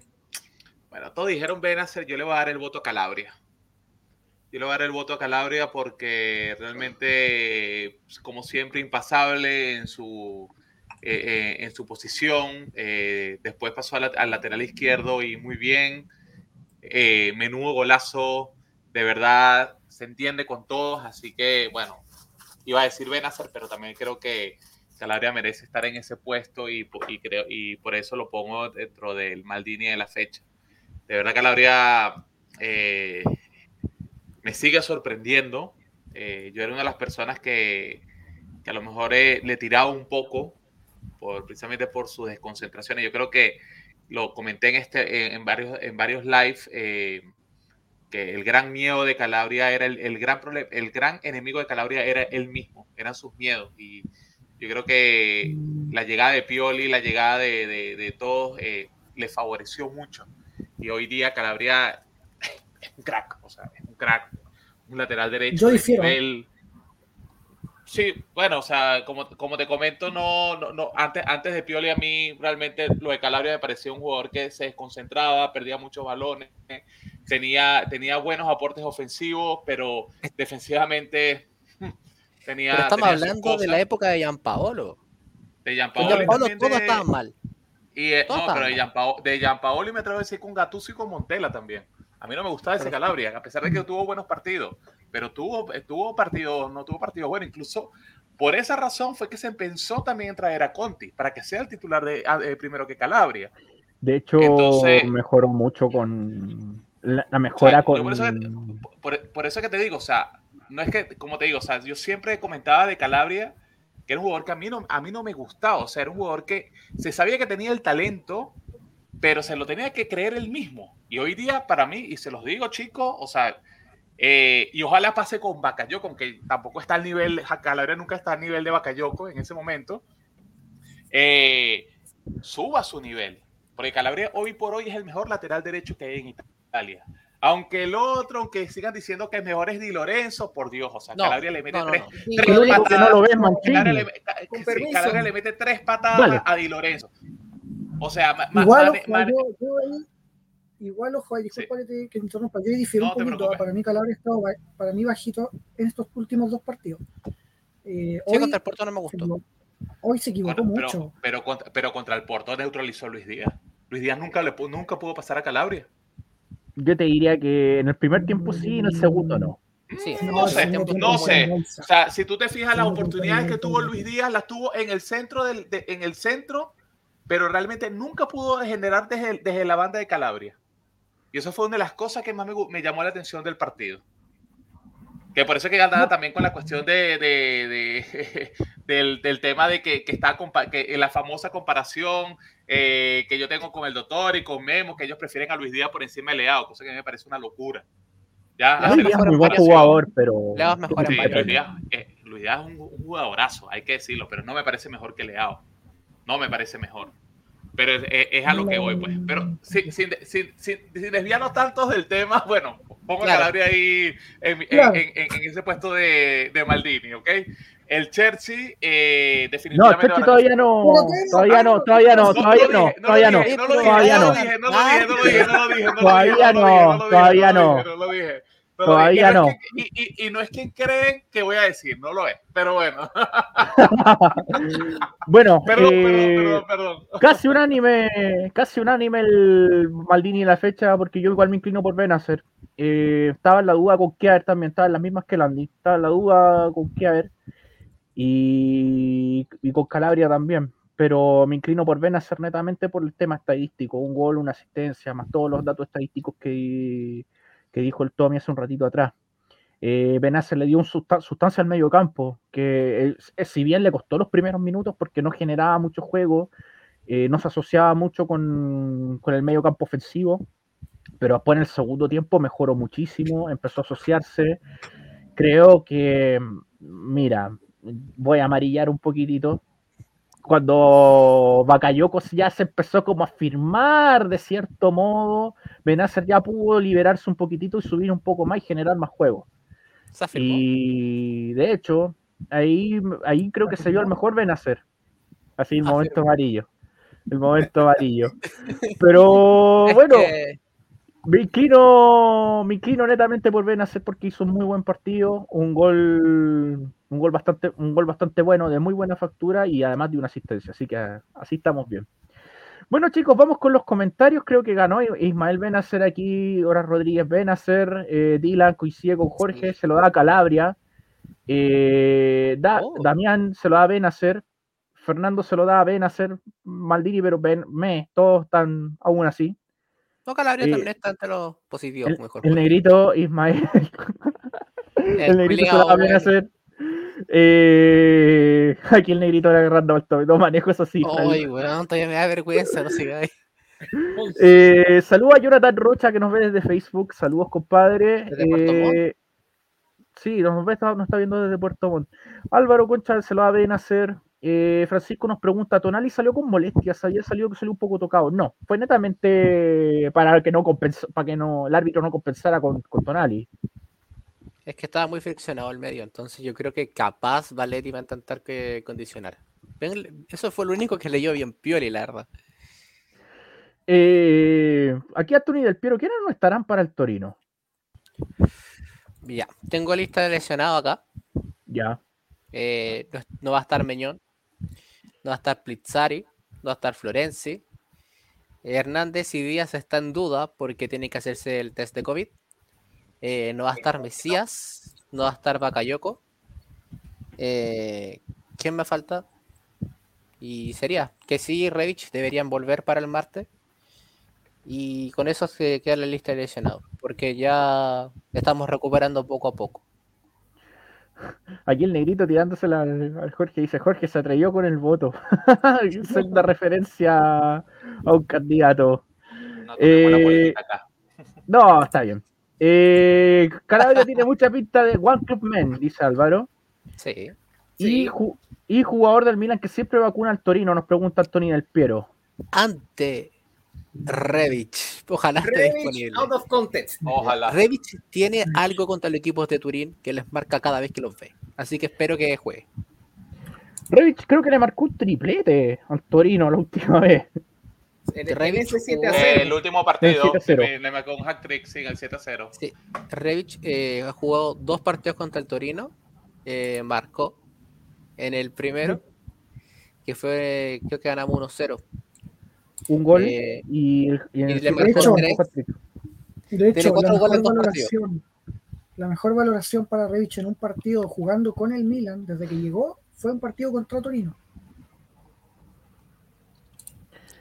Bueno, Bueno, aquí- Bremer, ¿ah? eh, También Mon- podemos ver a Poega. bueno, también vamos a ver, ver de cerca a Póvega cómo anda. Eh, Poega Bueno, contra Bakayoko. Chicos, yo, le- yo les quisiera hacer una pequeña pregunta. dime, Adelante. Jorge. Adelante, dale. Viendo, la- viendo cómo están las cosas y una posible recuperación de Revich, ¿ustedes no jugarían con un tridente de medios ofensivos con Revich por la izquierda, Leao por el centro y, y Maker por la derecha? Con Giroud eh, o Ibra de, de 9. No es mala idea. Sinceramente prefiero, en ese sentido, prefiero un 4-4-2. Dejar a Leao y Salemakers como los jugadores por fuera y dejar a Revich arriba con Ibrahimo- Ibrahimovic. Ibra necesita un ju- jugador punta que corra y le marque el espacio. Si no, Ibra se pierde la, la mayoría del partido. Eh, le pasó hoy porque no, la única vez que pudo hacer algo fue cuando le tiró una pelota en profundidad a Leao, que corrió y fue gol. Pero eso se, en ese sentido se entiende mejor con Revich. Y al no estar, pierde a su mejor socio.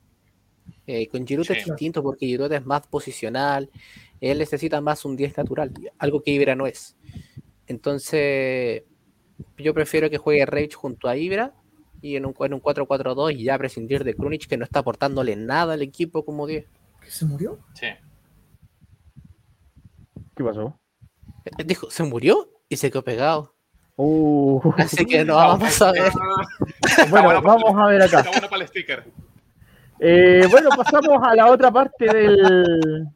Pasamos a la otra parte del, del premio, del antipremio. Ahora nos vamos al Churchill la fecha. El no top 10 de la semana. Bueno, vamos a ver cómo van los votos acá en Instagram. Eh, peleadísimo, muy peleado. Eh, se lo está llevando Krunic con 48 votos, seguido por Salamakers con 45 y eh, Bakayoko con 40. Está muy peleado, pero de momento se lo lleva Krunic. Se lo lleva Krunic. Eh, Salvatore, el Churchill la fecha. Radencio Krunic. Radencio Krunic. Radencio. Qué buen nombre, ¿eh? Vamos a ponerle a mi hijo. Radencio Krunic. ¿Por qué? Porque fan- muy fantasmal el día de hoy. Se lo iba a dar a Selmakers, pero me dio pena. Y decidí mejor dárselo al, al bosnio. Porque no hizo, no hizo, más allá de la jugada, no, no han fatto un cazzo, no hizo nada.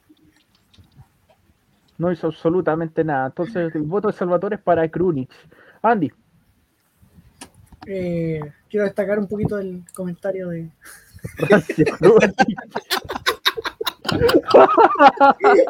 No, No. Lo que yo siempre digo, los mejores comentarios de la comunidad de Milan están en estos live. Eh, eh, para mí el, el, el Cherche de la fecha eh, no es para un- Ay, no. es para. No. PR. Es es para. Para. para. Ya sabes, ya sabes lo que se siente con el BTR. El ay, de la fecha se lo deben llevar los técnicos. Como dato, el primer live que yo vi del Jorge, había caleta invitado, estaba el Miguel, estaba el Edu, El Ítalo también. Jorge no estuvo en todo el live por internet y todo lo hicieron, todo el live lo hicieron el resto. El Jorge, De hecho, lo, tuve que reemplazar yo. el Jorge estuvo máximo recuerdo. dos minutos. Máximo. Sí. No, tampoco así, pero sí, sí fue. No, sí, no dos minutos. Miguel, Miguel, minutos. eh, el- Sí, un sí, de hecho lo comentario tuve que reemplazar. No se pierda el próximo capítulo. Ay, ay, ay. Ya, por mientras, Tommy, el Cherchi. El Cherchi. ¿Quién se lleva el Cherchi Es para ti? complicado, ¿ah? porque hay bastante que jugaron mal. Pero mal, mal, mal. Eh, hay que sacar a- al tiro a Baloturé de esto porque esta vez no fue de los peores. No, Eh, yo de hecho Baloturé le hubiese dado el mención Correcto. rosa. El mención rosa por el esfuerzo. Claro. eh, pero yo creo que se lo voy a dar a Salemakers. Upa, ya, Salamakers. Ya, ya, ya, pero yo, yo no espero nada de Krunic y yo creo que nadie espera nada de Krunic en una posición que no es suya, en una posición donde no encaja en ningún lado en Milan, lamentablemente. Pero Salemakers ya lo acaban de renovar. Gana, es que está ganando el doble. Y está jugando mil veces peor. Yo de verdad no entiendo cómo Salemakers bajó tanto el nivel de, por solamente por la renovación. Eh, no, no aportó ninguna situación de gol, estaba desordenado, no pudo driblear a ningún rival. Eh, creo que tuvo solamente un pase decente que fue hacia adelante y tampoco generó una situación de gol. Entonces, si no, es que no está aportando Salemakers. Jugó 45 minutos y casi ni tocó el balón, no, no creó nada. Y de verdad, Milan necesita fichar a un jugador que de verdad haga la diferencia en ese, en ese, apartado, porque Leao está haciendo todo solo. Es, el único jugador que dribla, que trata de crear. Hoy Ibra también trató, Benacer también, pero Salemakers no lo intentó ni, siquiera. No, no, no, no se atreve al duelo. Sabe que lo va a perder y retrocede de una. No tiene la. Necesita más, más valentía, más coraje. para cuento. Claro, creerse el cuento, porque ¿cómo va a rendirse antes de intentar el drible? Porque no lo hace.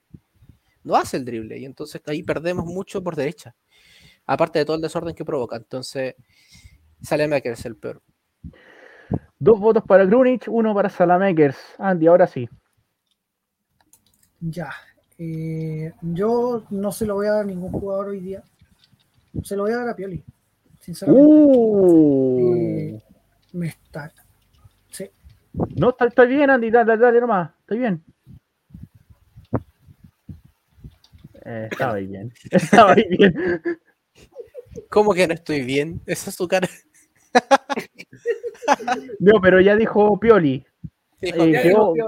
Dijo, el argumento, quedó el argumento pendiente, pero bueno, eh, el voto fue para Estefano Pioli. Jorge. Eh, mira, eh, lo comenté previamente tras bastidores. sinceramente el peor para mí, sencillamente porque no gravitó, no jugó, no hizo nada, salvo sacar eh, por lo menos una, roja inexistente, eh, provocar una roja inexistente, fue Rey Krunic. Krunic, a mí, eh, el único, los únicos partidos buenos que le vi, por lo menos esta temporada, fueron los dos primeros que lo hizo bastante bien, jugando pero de mediocampista central en ese doble pivot. Eh, y bueno, y ante el Verona no entró mal, entró bastante bien. Eh, realmente Maldini no estaba haciendo las cosas bien. Y volvió, volvió, volvió, volvió. y resulta que, eh, pero acá, y al igual que contra el Porto, literalmente juega, está jugando como a lo Bertolacci, o sea, no se ve, no se ve, no se ve. Entonces, no lo quería ese nivel así, son, así son las cosas. Así son las cosas. Eh, sí, sí. Mire, y, una, y, quisiera aquí terminar una pequeña anécdota eh, que me está diciendo, que, me está aquí guiando el Tommy con respecto a mi internet. Saben que yo precisamente el, live que hicimos eh, con Vito de Palma era como que mi último día con BTR y yo estaba yo era rezándole a los santos que no se me cayera el internet ese día. Ustedes se imaginan la pena que iba a pasar. En la pena no que pasó iba a pasar. nada. No pasó nada, no pasó nada. incluso a menos que sí se le cortó un poco, pero, acá sí ya tengo, tengo otra marca para no darle publicidad que no pagan en este canal, así que eh, ya tengo el internet, una fibra óptica estupenda. Eso es todo. Ray Clooney fue el Chelsea de la fecha. Y ahora sí, Andy, el argumento de por qué Pioli es para ti el Chelsea de la fecha. Eh, bueno, pienso que este partido no se, como dije al inicio, no se, debe, no se debería haber complicado tanto, dado el favorable eh, o la favorable diferencia que tenía el Milan. Eh, la verdad es que no entiendo cómo un equipo puede salir con una actitud tan mala, ganando un partido eh, con un hombre a favor, marcando un 2 a 0, o sea, ampliando distancia, después quedando con dos hombres de ventaja y que se te complique tanto un partido. El Milan recién pudo hacer un gol casi al final, quedaban 10 minutos, cuando recién el equipo pudo meterse de nuevo y, tratar de asegurar la victoria. De verdad que a mí me sorprende, me, sorprende mucho. Eh, otra lesión más, y, esto es para mí en completa responsabilidad del cuerpo técnico. Eh, el partido se planteó mal, eh, encuentro que los cambios, bueno, cambió lo que se pudo, pero, pero no rindieron. Yo, eh, está bien, el, cambio de, de Krunic, que para mí en cancha fue el peor, estaba justificado. Pero ¿por qué no intentarlo con Maldini por último? Yo, de hecho, insisto, Slatan hizo un partido muy bajo, y hay que decirlo. yo creo que si a Slatan lo hubieran sacado, en el momento en que salió, se hubiera quedado con la asistencia y con el autogol. Eh, no, no, sé si me entienden, creo que a Pioli le falta más eh, versatilidad a la hora de leer los partidos, le falta más decisión de, decir, bueno, voy a sacar a este que está jugando mal, pero voy a tratar de, o mantener mi esquema de juego o cambiarlo completamente. Hoy lo cambió a última hora. Si el Milan al final gana, ¿por qué? Lo gana por superioridad numérica, por un error. Y una genialidad. Y una genialidad. Entonces, esto para mí es responsabilidad exclusiva del técnico porque no se te puede complicar tanto un partido. Yo dije el live pasado, los partidos con Bolonia son raros porque los equipos de, Sinisa tienden a jugar o muy bien o muy mal. Eh, el Bolonia el jugó bien. estaba jugando jugó muy bien. El, partido era un partido de ida y vuelta, de mucho, eh, ¿cómo se dice?, de un ritmo alto. Y a pesar de que habían hombres bajos, bueno, alcanzaba para algo. Llegó un gol temprano también, o relativamente temprano pero después del gol el equipo desapareció hasta el minuto 80. Y eso para mí es responsabilidad exclusiva del técnico. No hay, independiente de los rendimientos individuales malos, el técnico es el que plantea el partido, el técnico es el responsable de, velar porque la actitud del equipo sea la correcta a la hora de entrar a jugar un segundo tiempo en ventaja con un hombre de más, peor aún con dos hombres de, ventaja y peor aún con un marcador 2 a 0 a favor. O sea, este partido se tendría que haber ganado 4 a 0, 5 a 0. Y, caminando, independiente de los rendimientos individuales bajos. Porque el planteamiento te tiene que dar lugar a eso. Pero tenemos a un Milan que los últimos tres partidos viene jugando, y lo voy a decir con todas las letras como el orto, viene jugando pésimo.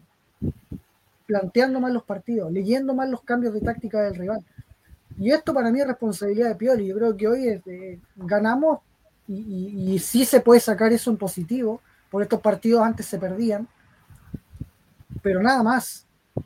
Es que de verdad no es para tirarle flor al equipo el día de hoy. Y creo que la gran responsable de esto es Pioli, más que los jugadores. Por eso pues, mi voto es para Pioli diría.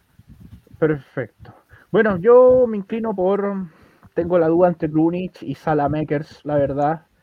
Eh, me voy a quedar con Grunich lo de Krunic hoy día fue nefasto. Lo único que hizo Krunic fue provocar el pen, la roja de su Mauro. Era roja. Y ni siquiera era roja. Nada más. No hizo nada más. una, ayudadita, pues. no hizo absolutamente nada más. Krunic. No hizo nada. No, no, generó un pase, no arrastró marca, no distribuyó juego. Eh, está bien, no juega en su posición. No es su posición de 10 pero por último hace algo, intenta algo, dar un pase bueno, asociarte con Slatan, asociarte con en el primer tiempo con Castillejo, después con, bueno, no alcanzó a jugar con Salamakers, o, con Leao, o asociarte con Leao o hacer algo, nada, absolutamente nada, inexistente Krunic en la cancha, y por eso mi voto es para Krunic, y creo que Krunic se lleva al Chelsea la fecha ahí para que lo anote Andy que tiene el registro de todo, el Maldini se lo llevó, y y el Chelsea se lo lleva a Krunic. Bueno, vamos con los comentarios acá. Eh, Fernando dice, Churchill todos, porque es inadmisible quedar en un partido por ganado y peor aún, es patético no saber mantener una victoria contra nueve jugadores y que todos entraron en un modo de conformidad horrible. Eso eh, fue lo que dijo Pioli, de hecho, que, se confiaron con el 2 a 0 con un jugador más. Con un jugador más. Eh, Negrito dice Krunic, el regalón de Don Estefano le da el cheche a Krunic. Aquí mi compadre Horas Rodríguez dice, no, que Krunic muy bueno y no sé qué, mejor pongan a Maldini, Pioli cagón. Ninguno como que convence tampoco para ser titular. Dylan dice, Krunic de 10 no rinde, fue el peor versus Porto y fue el peor hoy. También concuerdo.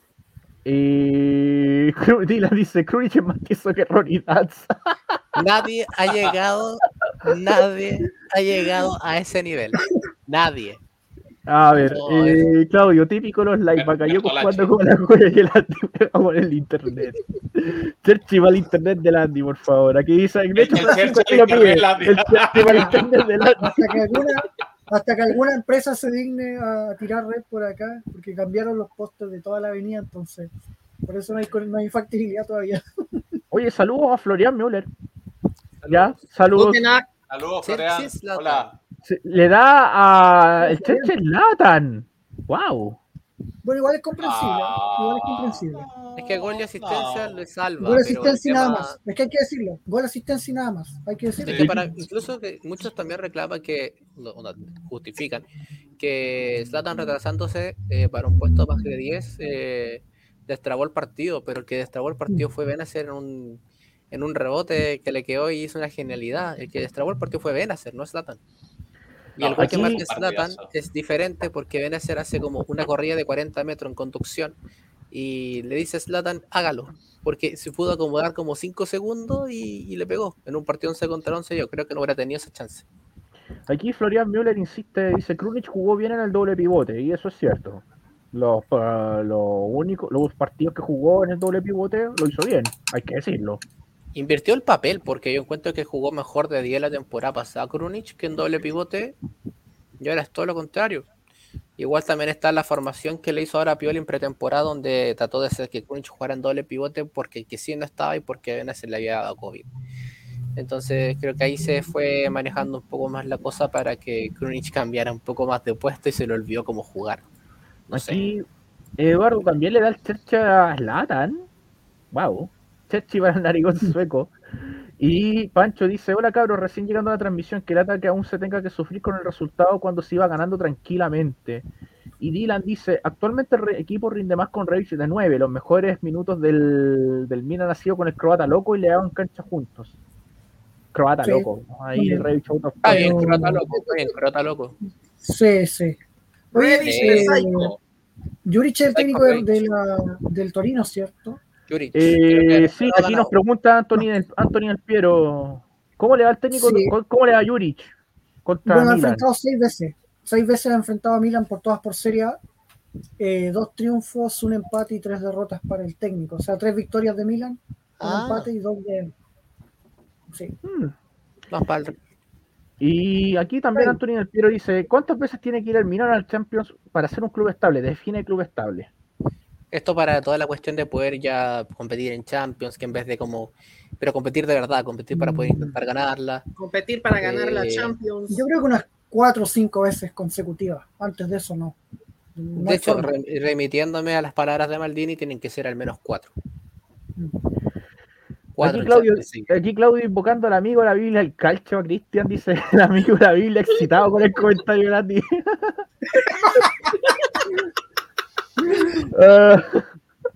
No, de hecho te hace un monumento, Cristian, con ese, con el comentario del Andy. Te hace un monumento. Eso sí, mal de Eh, Bakayoko para que vea. En fin, vamos con la tabla de posiciones. Eh, vamos a compartir la tabla de posiciones, que de momento se ve muy bonita la tabla. Se ve muy, Hermosa. pero muy bonita la tabla. Esta tabla se sí se puede ver. así. Oh, esa tabla sí se puede ver, diría ¿Qué- el abuelo Ey. Que, que se podría mantener así porque vienen buenos partidos.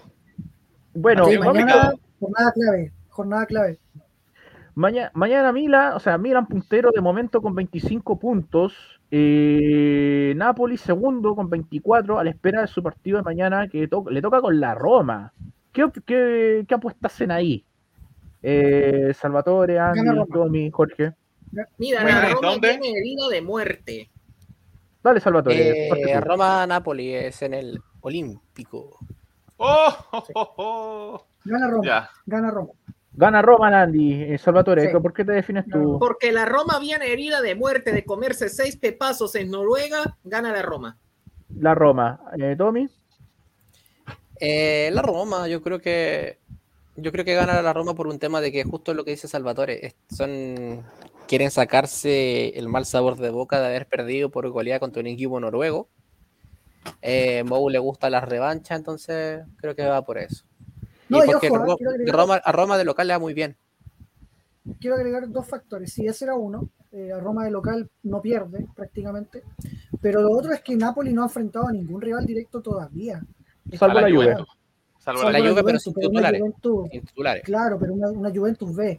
Entonces, ojo, hoy va, o bueno, mañana, mañana va a enfrentar por primera vez a un equipo fuerte de la Serie A, porque Napoli, ¿contra quién ha jugado hasta ahora? Eh, Salernitana, Venecia, ha jugado solo con equipos de media tabla para abajo, así que ojo. Con la Fiore No jugó que podríamos decir ya más o menos un rival directo. Claro. Que pensamos muchos que se iba a caer con la Fiore el Napoli, pero no, no, no fue así. Eh, Fue un partidazo. bueno, Es que el problema del, el de la Fiorentina es que el equipo en general es muy egoísta. Sí. Todos quieren Eh, hacer su gol, no piensan colectivamente. Jorge, te faltó tu pronóstico entre Roma y Napoli. Acá, acá, sí hago pronósticos y vale recalcar que me hicieron sacar mi primer pronóstico, bueno, mi segundo pronóstico en cámara y, por, y finalmente no, no mufé al Milan. que fue,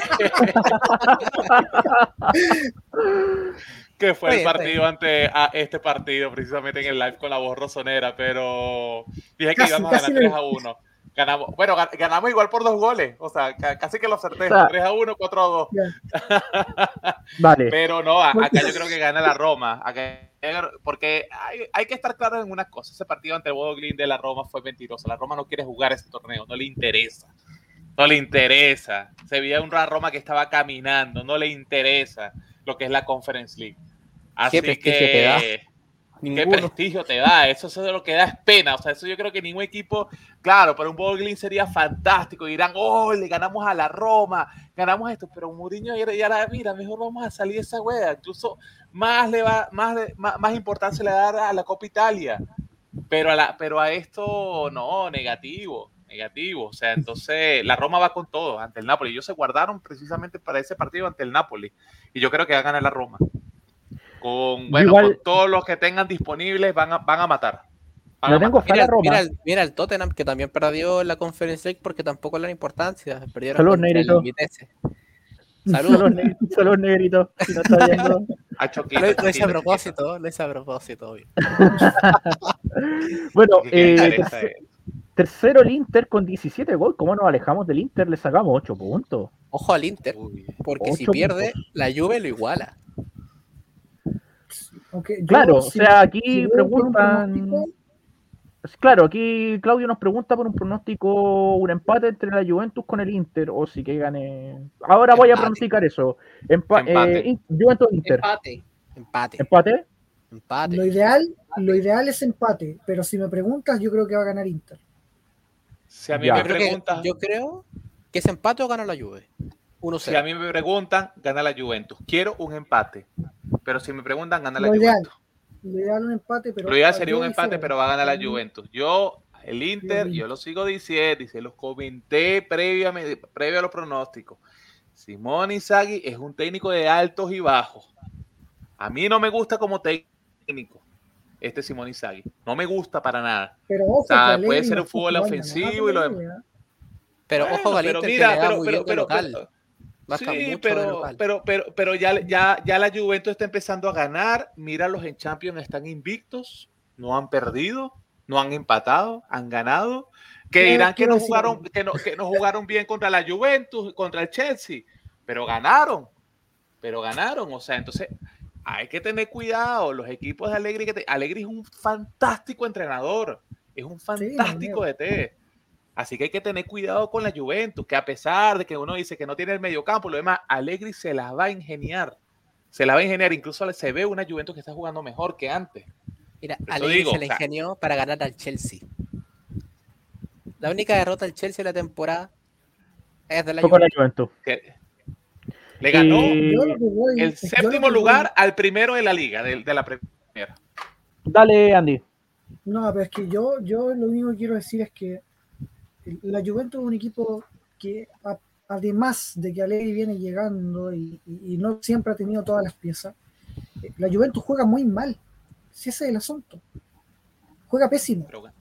es pieza y 10 más. Pero ganan. Eso sí lo dice Nadie dice algo diferente. Si el Inter no es, un es capaz de anular a Chiesa, si Inter es capaz de anular a Chiesa, lo gana. Andy, Andy, Andy, Andy, Andy, Andy, Andy, ¿El Atlético de Madrid cómo juega? ¿Cómo lo lleva?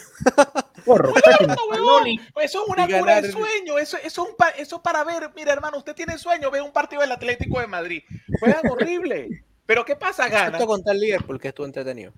Lo vi después, estuvo bastante bueno. Sí, el partido de Liverpool jugaron bien. Bueno, que, bueno, dale, dale, Salvatore me permiten el spot publicitario. Si usted tiene problemas de sueño, véase un partido del Atlético de Madrid.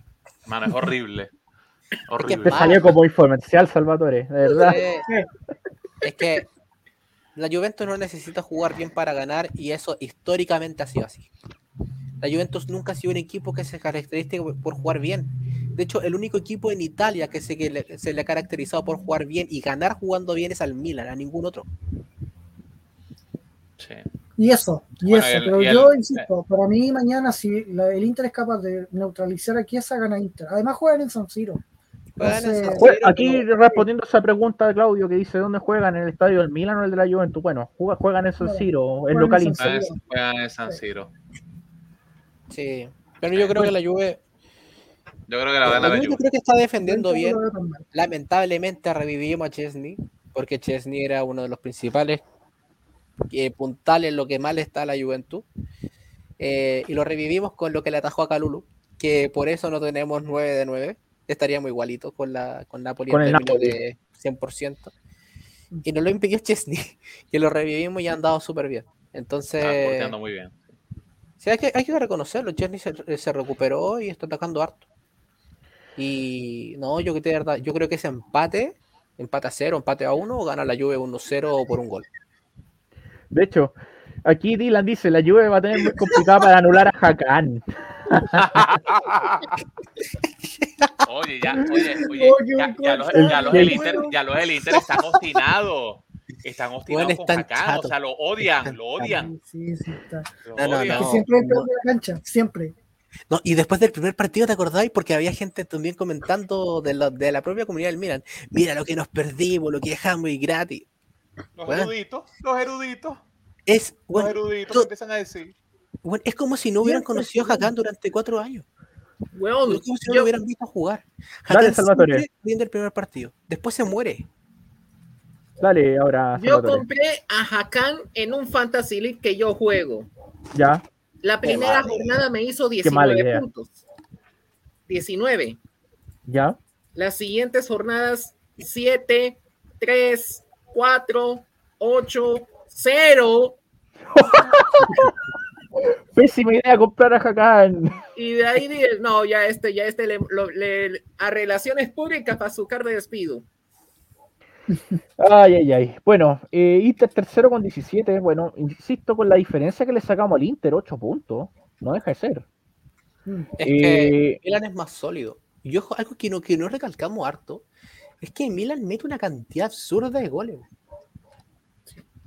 Ya 22, 22 22 goles a favor, 9 en contra.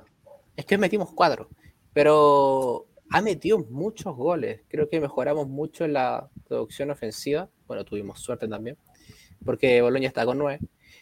Pero estamos metiendo bastantes goles más. ¿eh? Eh, algo que nos costaba mucho la temporada pasada.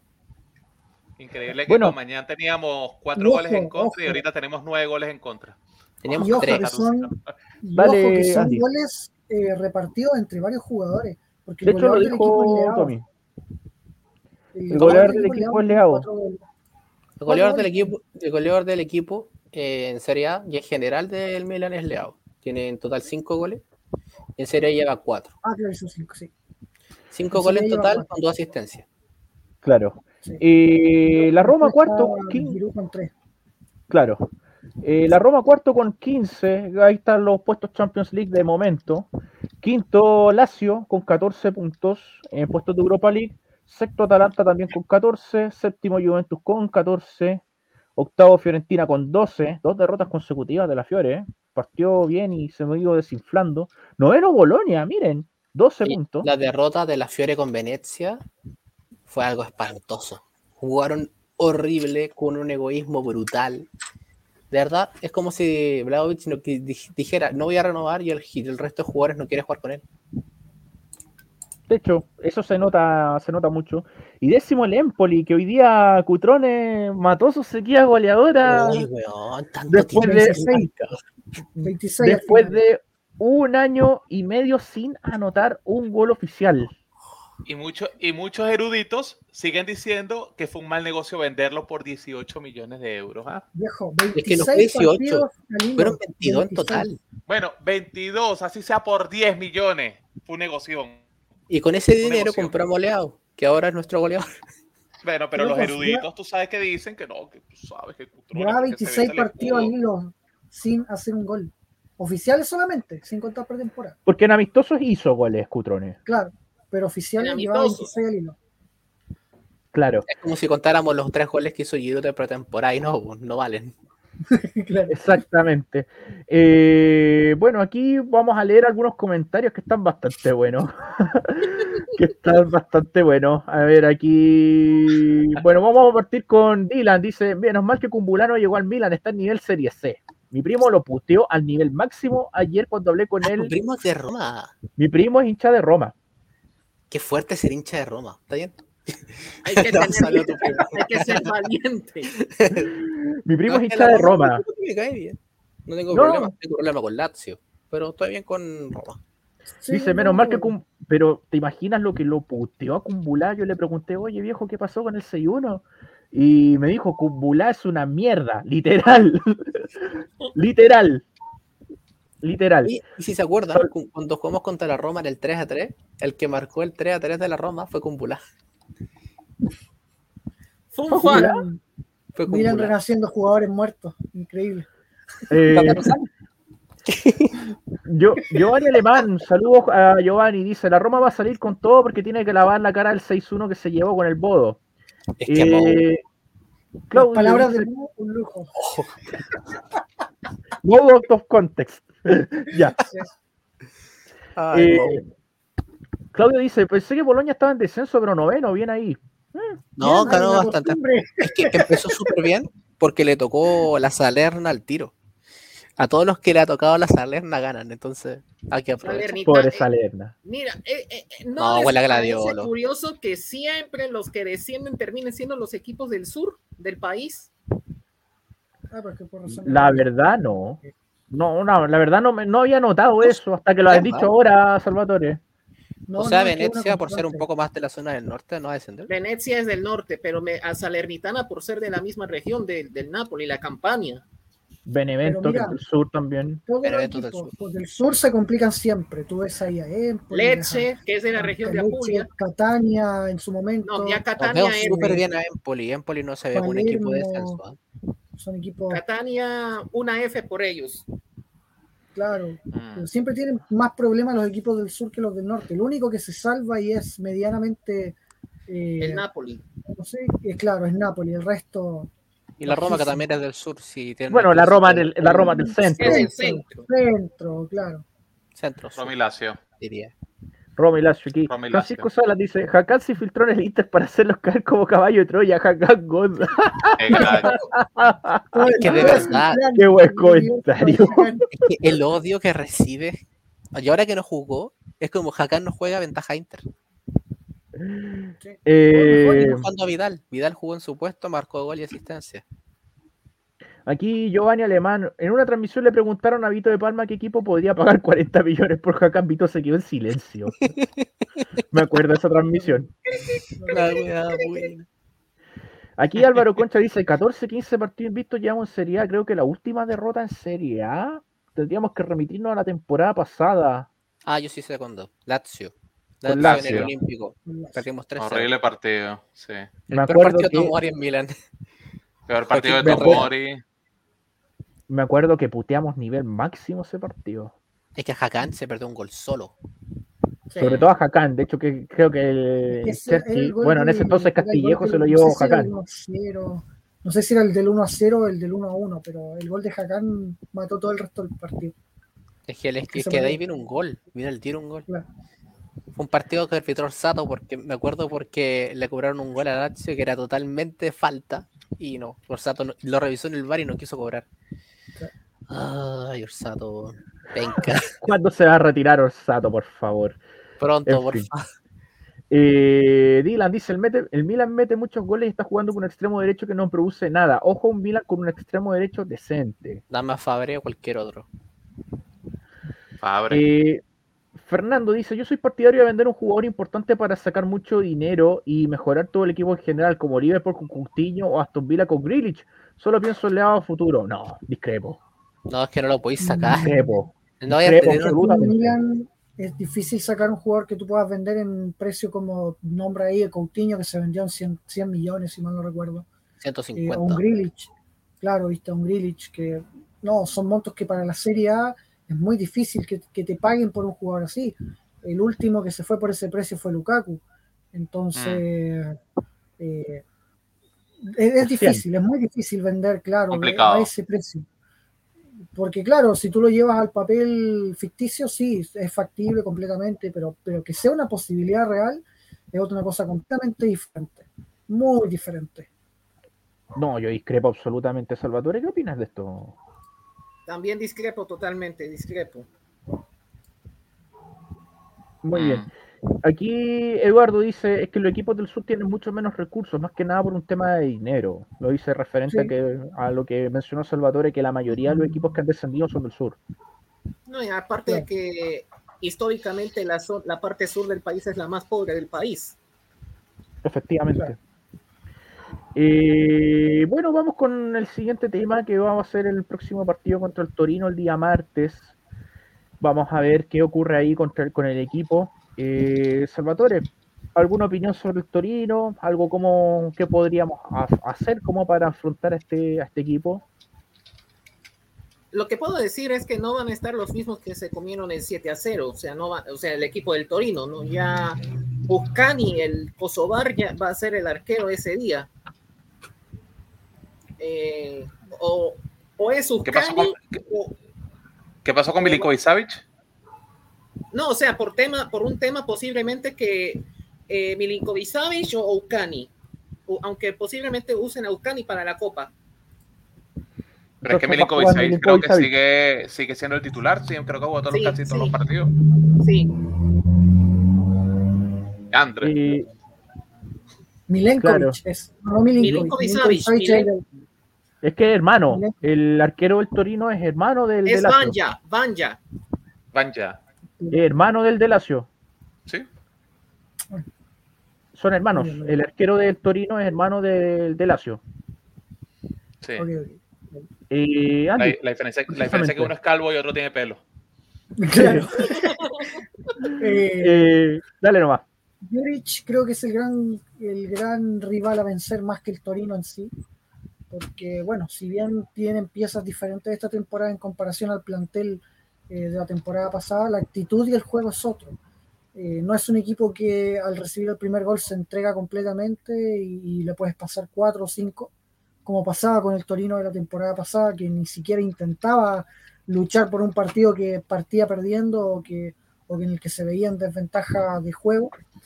Eh, hoy tiene un técnico diferente que hace que el Torino sea un equipo de temer, que sea un equipo complicado de jugar eh, creo que han tenido un poco de mala suerte, creo que deberían ir incluso un poco más arriba viendo sus partidos. Eh, así que no va a ser un partido fácil para Milán. Creo que puede ser tan o más complicado que el partido con el Verona o el partido de hoy. Eh, ojo, yo le tengo mucho respeto al Torino. Creo que uno de los equipos que puede dar sorpresa en este campeonato en cuanto a, posicionamiento dentro de la tabla de posiciones a final de temporada. así que ojo ahí, ah, yo diría mucha mesura no me sorprendería un empate, sinceramente, porque es un equipo que juega muy bien, pero que tiene mala suerte. Así que bueno, ojalá tenga esa mala suerte y, y, eso es lo otro igual.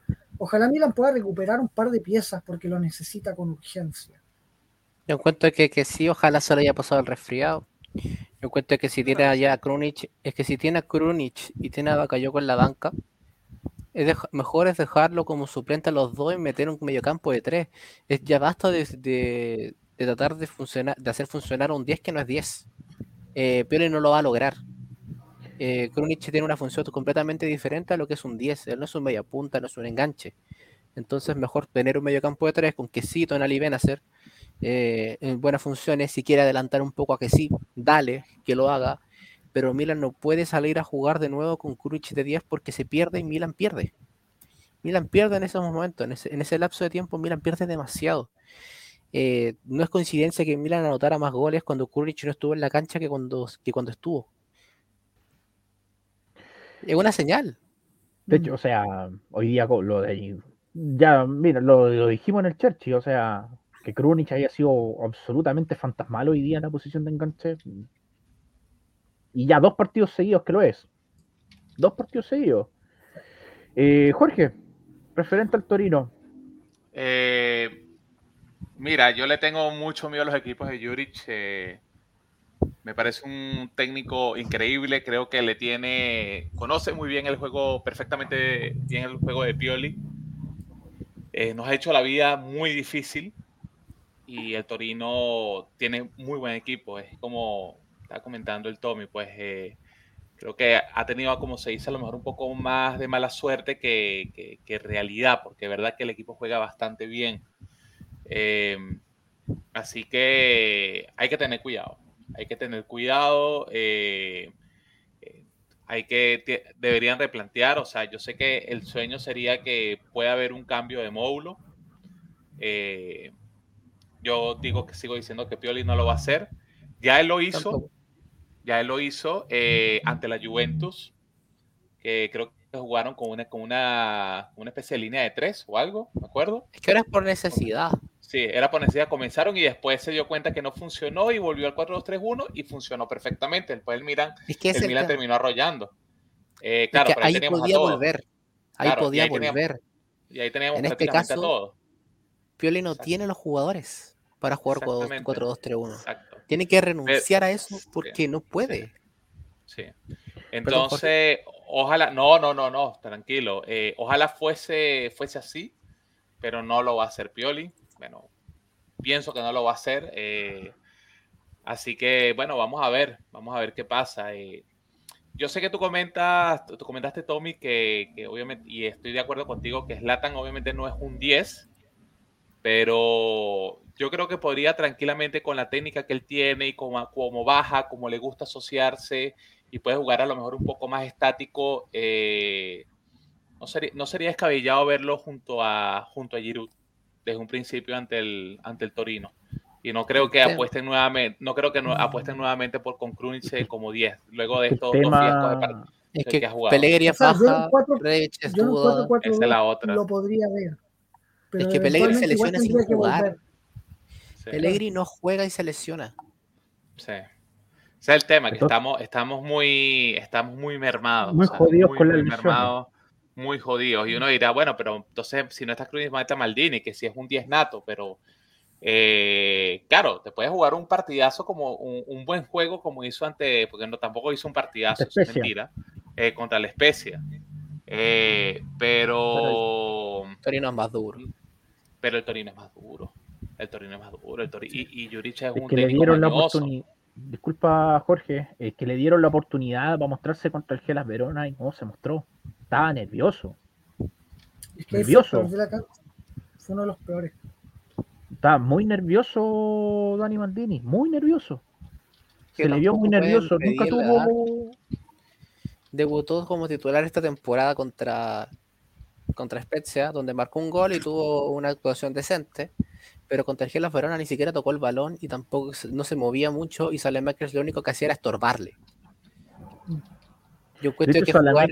muy tácticamente muy desordenado, muy desordenado. No sé si será orden de Pioli que juegue libre, pero desordenadísimo. Aparece por la izquierda, aparece por el medio, pero nunca lo veo por derecha, que es su posición. Nunca lo veo. Y no gana nunca un duelo por derecha. De hecho, creo que hubo varias situaciones donde Salemakers, en vez de, centrar, teniendo a Ibra y a Giroud en, el, en el área, Salemakers se enganchaba y la tiraba para atrás. Está perdiendo mucho atrevimiento el belga. Eh, siento que la renovación no le hizo nada bien. Es la típica jugada de los jugadores cuando, cuando renuevan y después desaparecen por un, por un largo periodo. Algo que le pasó, por ejemplo, a Aubameyang cuando renovó con el Arsenal, que estaba jugando increíble, renovó y no marcó, no marcó un gol como en 20 partidos. Entonces, el efecto de renovación puede que le esté afectando a Salemakers y, y está rindiendo muy mal, hace bastantes partidos. Desde Spezia que no juega bien, según yo. Desde Spezia, que fue el último partido que lo destacamos. Bueno, voy a mostrarles la alineación de Torino, la última del último partido que fue 3-2 triunfo sobre el Genoa, que jugó con Milinkovic Savic al arco, eh, línea de 3 con Gigi, Bremer y Bongiorno. Eh, los laterales fueron 5 por derecha, carrileros en realidad, eh, Ansaldi por la izquierda, en el medio doble pivote jugaron Lukic con Povega, que marcó un gol, y delante de ellos jugaron Linetti y Brecalo, que también marcó un gol, y Tony Sanabria de 9. O sea, tiene absolutamente banqueado Yuri Chavelotti. ¿O será por un tema de no renovas orden de la dirigencia por la no renovación? Ah, volviendo de lesión. Eh, este era el primer partido que Velotti volvió a la convocatoria. Eh, y por eso entró después. No es por un tema de que no lo quiera poner. Si San- Sanabria no es mejor que Velotti. Entonces, a pesar de que tuvo un buen partido Sanabria, de hecho nosotros vimos a Sanabria hace poco cuando jugó contra Chile y no hizo nada. Entonces encuentro que es un delantero bastante controlable. El tema es que no sabemos si Juric va esta vez poner a Velotti como titular. Está jugando bien Póvega, está jugando bien Brecalo. Me ha gustado mucho Brecalo.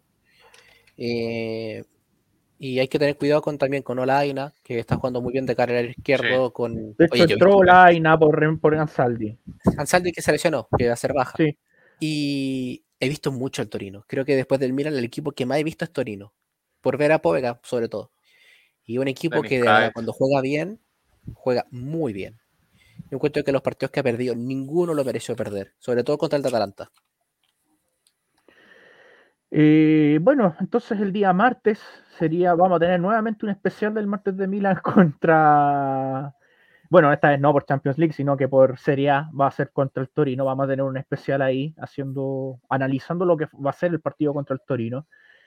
Eh, y bueno, yo creo que ahí vamos a estar, va a estar picantísimo ahí viendo, porque para mí también el Torino es un equipo bast- bastante complicado. O sea, no hay que mirarlo en menos, sobre todo con Juric al mando, que también es un muy buen DT. Es muy, muy buen DT. Eh, bueno, vamos con los comentarios, chiquillos. Antes ya para ir finalizando. Eh, Dylan dice: Salió una info hoy que Romagnoli está presionando al gordo infame para renovar. ¿Tommy Andy tienen algún antecedente de eso? ¿Puedes repetir la pregunta, por favor? Que no te Dice- escuché. Dice: Salió una info de que Romagnoli está presionando al gordo infame para renovar. Nada, no sé nada. Salvatore, Jorge, ¿tienen alguna info? ¿No? Sonó algo sobre eso, pero no sé si era más fake que otra cosa. Eh, no lo sé. Es que suena fake, porque al final la tema de renovaciones eh, hay que tomarlo con cuidado, saber seleccionar los periodistas que van a mencionar las cosas. Eh, por ejemplo, Antonio Vitiello no ha mencionado nada, Daniel Longo no ha mencionado nada, ni siquiera Nicolás Chira ha mencionado nada. Eh, entonces hay que tener cuidado en ese sentido. Yo no creo que vaya a echar a, a Rayola de la noche a la mañana. Eh, pero es cierto que el Milan se está moviendo para renovarle. ¿eh? El tema es que no, no sabemos cuánto va a pedir, eh, cuánto le está ofreciendo el Milan, así que en los próximos, en los próximos meses yo creo que antes de enero se va a ver un poco más claro el tema, pero ahora en octubre, finales de octubre, dudo. Aquí Claudio dice, Póvega y Velotti jugando con sus próximos compañeros. Oh, toco madera.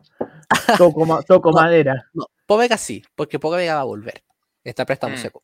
Pelotti, eh, otro tema acá. eh, yo yo No lo sé. ficharía, yo lo ficharía porque a coste Llega cero cero. es como Y por, y por reírme en la, y por reírme en la cara de Cairo también. nos pidió 100 millones el CTM. Eh, y por reírme en la cara de Cairo también. O sea, que Velotti llega a cero al Milan después de pedir 100 millones por él. eh, me- me- Ojo. sería un qué risa, qué risa cuando te pasa. Ojo al duelo de Salemakers con, con Ricardo Rodríguez. Si Salemakers no se pasa a Ricardo Rodríguez, jamás lo voy a considerar de titular en Milan. Jamás. Oli, Prueba, Porque prueba no de puede fuego. ser que no se pase a Ricardo Rodríguez, porque es Oli. muy fácil. Todos se lo han pasado. No puede ser que Salemakers no lo haga. Oli. Oli. Allí, Oli, Oli. Eh, bueno, aquí saludos a Alan, dice, hola, buenos chicos, buenas noches, llegué tarde, no importa, Hola, compadre, Alan. aquí estamos. Eh, Dylan dice, Jurich me da miedo. Álvaro pregunta, el derby, ¿somos local o visitantes? El derby, eh, Milan es local, Es local. es local. Corrijo, es el 6 de noviembre, no el 7, 6 de noviembre, sábado 6. ¿Cambiaron la fecha? Ah, Cambiaron la sábado, fecha, sábado 6 de ¿Cambiaron noviembre. Milan versus Inter. Lo último que vi fue 6 de noviembre. El no sé si Vamos a ver. No, el ¿Sale 7. 7? ¿Sale 7? Eh, el tema es que lo que es el 6 es el 6 de febrero de 2022 que jugamos de nuevo. Sí, Ah, ya, perfecto. Sí, el creo 7 de noviembre. Domingo 7 de noviembre. Nos a vemos, nos vemos, nos vemos. Nos vemos. nos De vemos, hecho, va a nos haber, vemos. Nos vemos. Va a haber una junta acá de, Va- de. Chile. El Van a 6 de noviembre, bueno, el día 6 de noviembre probablemente hagamos una previa en el DEPA de... Voy, voy. Voy a No sé, pegar el pique. no sé. Para acá. No, pero la- 600 kilómetros, así La, que- la- la- la hacemos en el Tiene gente, la hacemos en el quincho. La hacemos en el quincho. de la- del edificio. Está habilitada. que valga- claro. No, hay que, hay que tirar la casa a la ventana. Vamos a pegar un pique de 600 kilómetros, así que Eso, bien. Aquí eh, Giovanni Alemán dice po- povega, dice, dice pobreza. Pero me refiero que se, a, a povega, Povega. está jugando muy bien en Torino. Es mucho mejor que Bakayoko, ¿ah? mucho, mucho, mucho mejor. Dice Alan, creo que voy a ir viendo un poco lo que hemos observado en Champions, esta falta de cierre de partidos. Lo positivo es que partidos así matan experiencia para partidos más fuertes. No entendí Claro, muy yo bien el que- comentario. Es que yo creo que se refiere a como, Milan está aprendiendo de las malas experiencias, de los malos momentos de los partidos.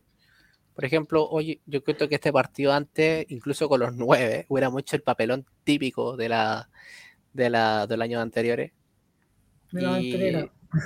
De la banterera. De la banterera. Y ahora ya no se hace. Diran dice, ¿sabes cuál es la gravedad de la lesión de Samu? Bueno, lo dijo Tommy hace un ratito atrás. Mañana saldrá con especificidad, pero debería ser al menos tres semanas. Mínimo. Volvería mínimo después, tres semanas. volvería después, volvería después del parón, después del partido con Sí. Inter.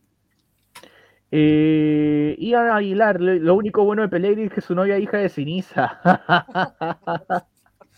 La hija Ay, de ay. lesionó a Pellegrini antes del partido. No, no, no. ¿Qué, Momento, qué, qué, medio, qué clase Mom- es este? momento medio funable. Ay, ay, ay. Eh, Álvaro Coche, en un hospital hay más gente sana que en el Milan. ay, ay, ay. Oh, no. O sea, nos faltaba el comentario funable. Dice, eh, pero, Dylan dice, pero Maldini por lo menos patea al arco. Grunich es un cero a la izquierda. Claro, intentó esa, esa volea que. Al menos lo intenta. Claro, y hacer un Oye, golazo. hoy día Calabria trató de hacer dos o tres tiros al arco y las tiró. Dios mío, qué vergüenza que me dio. Ya, pero metió un misil. Yo encuentro que compensa. Aquí. Alan, aquí Alan dice, refiriéndose a Dani Maldini, dice, hace falta que Paolo hable con el niño que le pegue su regañadita para que sienta que no tiene que tener miedo. Yo encuentro que con eso va a tener más miedo. No sé por qué. Es que, ¿sabes qué? A mí me da pena, Daniela, porque le, ponen una- le han puesto una presión encima que yo creo que ningún jugador de su edad es capaz de soportar. Porque está bien, e- es hijo de Paolo, pero no es Paolo. Él es un jugador completamente diferente, juega en un rol diferente, tuvo una entrada dentro del club también de forma diferente. Entonces, tratarlo poco menos de, de la misma forma es para matarlo antes de que pueda demostrar algo. Aquí estúpido, Aquí saludos a Joaquín, dice acá, el Torino de esta temporada va a ser más complicado que el año pasado y Claro. contra el Sí. Torino va a ser importante marcar primero porque los equipos de Yuri tienen mucha solidez defensiva y si marcan primero van a ratonear todo el partido. Muy de acuerdo.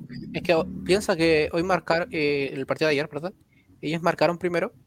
De hecho, se fueron 2-0 al descanso, eh, después del gol de Póvega. Pero aún así el Genoa les metió dos goles. Eh, están defendiendo también el Torino. Eh, bueno, aquí vamos con Florian Müller, dice Salamekers comenzó mal, pero cuando, cua- pero cuando comenzó a ir convocado y jugar con Bélgica, desde- donde jugó muy bien y regateaba, y regateaba, perdón, jugó mejor desde allí, hizo la misma jugada mm, de Messi y no, luego no volvió a tener seguridad. Eh, es que yo encuentro que eh, no se puede comparar el Salamakers de Dinamarca con el del Milan porque en Dinamarca, o sea, perdón, en Bélgica. Eh, Ahora juega en su puesto, juega en su puesto. Eh, ese es el tema. Acá eh, no es extremo, él es carrilero, entonces es normal que con Bélgica logre sacar un rendimiento mucho mayor porque se le exige diferente y en base a lo que él sabe hacer mejor.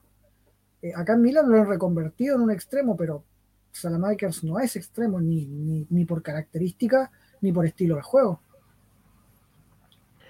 Eh, bueno, aquí Pancho se, también va a venir, va va a venir contigo. ¿eh? Vamos, No sé. po, vamos, Dice vamos, acá, vamos. va a venir Pancho. Y eh, Álvaro Concha finalizando dice, ya lo dijo Daniel, que Pablo era muy exigente post especia. Sí, Eh, bueno, chiquillos, estamos finalizando ya el podcast el día de hoy. Yo creo que los vamos a ver nuevamente en el martes de Milan haciendo un especial frente a post partido Torino. Eh, voy a dejar el live acá en Spotify también para que lo puedan escuchar a través de la plataforma también. Eh, chicos, algo que decir para finalizar, algo que tengan que mencionar, algo que quieran Eh, para terminar. No, Bueno, porque- sí, De, de mi parte, perdón, Tommy, eh, de mi parte, No, agradecido siempre contigo, con todo el equipo de Milan Club Chile, eh, por la invitación, por la oportunidad de estar acá. Eh, quisiera también invitarte abiertamente a nuestra nueva eh, línea de Epic Live que estamos desarrollando ahora con el Tábolo. Ya, Ya, pues, hacer un allá- con. Milan Club Chile, ¿ok? hacer algo súper especial, muy bien desarrollado. Creo que lo vieron ya con Vito de Palma y la voz rosonera. Así que son cordialmente eh, bienvenidos, ¿ok? Eh, también haré, también estás invitado tú un especial, Tommy, para AC Milan eh, TMN, ¿ok? Eh, pa- para lo que va a ser esta misma línea de Epic, de Epic Live. Así que, bueno, para que lo sepan, chicos, y bueno, siempre muchas gracias por la invitación. Me encanta estar aquí discutiendo, debatiendo, puteando un poco. Siempre es rico eso. Así que gracias. Tommy, Eh, más que nada agradecer a todos los que se conectaron, a todos los que comentaron, a todos los que pudieron debatir con nosotros. Se comentaron varias cosas divertidas, los comentarios del Claudio que nunca faltan. Eh, Negrito que también se pasó por un rato. Y de verdad, eh, muchas gracias. Gracias por los likes, gracias por las suscripciones. Y de verdad, Forza Milan. Y ha sido un día bastante duro eh, en términos de Milan. eh, Salvatore, ¿Está ¿Salvatore? Salvatore? Yo creo que no. Salvatore? eh, ¿está Salvatore? No, no está ya Salvatore. No, está con el, está con el micrófono. Está apagado, o sea, debe estar ocupado Salvatore. Eh, Andy. Bueno, gracias a todos los que nos ven nuevamente. De verdad que se agradece mucho, mucho todo el apoyo. Eh, se agradece porque, bueno, todo esto es por, por amor al arte y esperamos que siempre sea esa la tónica de, de estos lives. Eh, agradecer su compañía, chicos, hacen que, bueno, que estos lives sean súper bien llevaderos. eh, es súper lindo y, súper entretenido comentar las cosas del equipo y, comentarlas siempre bajo el, el- el respeto y, respetar las opiniones del resto y generar debates, que al final es el objetivo. Eh, agradezco a, los, a la gente que participa en los comentarios. Traten de participar lo más que puedan siempre. Si tienen dudas respecto al equipo, también comenten absolutamente todo. Aquí hay un grupo de expertos, ¿no? un grupo de personas que, bueno, que estamos más pendientes quizás que el resto del- de los pormenores del equipo y, bueno, estamos un poquito más informados para aclararles las dudas y cualquier cosa que tengan referente al club. Si tienen propuestas, igual díganla. Eh, si quieren participar en algún martes de Milan eh, dedicado al, Fan Day también, eh, no tengan vergüenza, cuesta al inicio, quizá hablar delante de, de las cámaras, pero todo es cuestión de costumbre y la idea es pasarlo bien. Así que como yo la pasé bien hoy día, espero que ustedes también. Gracias chicos, gracias Miguel, gracias Jorge por venir acá, siempre estar apoyando en los lives, gracias Tommy. Y bueno, Salvatore, que mm, yo me imagino que debe estar ocupadito. Así que bueno, gracias a todos de verdad por la compañía. Espero Bueno, que lo hayan ah, pasado. Alan, bueno, lo tratamos de invitar algún- no- en alguna ocasión, pero lamentablemente el internet no nos Sí. acompañó. Eh, bueno, para la próxima, Alan, para el próximo Fans Day va a estar considerado, sí o sí. Que yo Sí. creo que va a ser la segunda semana de noviembre porque viene hartos martes de Milan que van a coincidir con partidos, que están coincidiendo con partidos, entonces estamos comentando los partidos en, en los mismos programas. Eh, Podría aparecer el Pancho también. también, sí. Pancho también puede estar ahí. Eh, bueno, gracias a toda la gente que se conectó, gracias a todos por, sus comentarios, lo pasé súper bien hoy día, gracias a Jorge por acompañarnos hoy, gracias a Salvatore, gracias a Andy, gracias Tommy. Eh, como lo reitero, este live lo voy a dejar en el Spotify para que ustedes puedan escucharlo también a través de esa plataforma. Los últimos dos capítulos no lo mencioné, así que los, los subí nomás, pero están ahí. Los últimos dos capítulos contra el Gelas Verona y contra el Porto también están ahí en Spotify, así que si los quieren escuchar también. Y eso, eso pues chiquillos. Un abrazo para todos y como siempre nos despedimos con un Forza Milan. Forza Milan. Forza. Milan.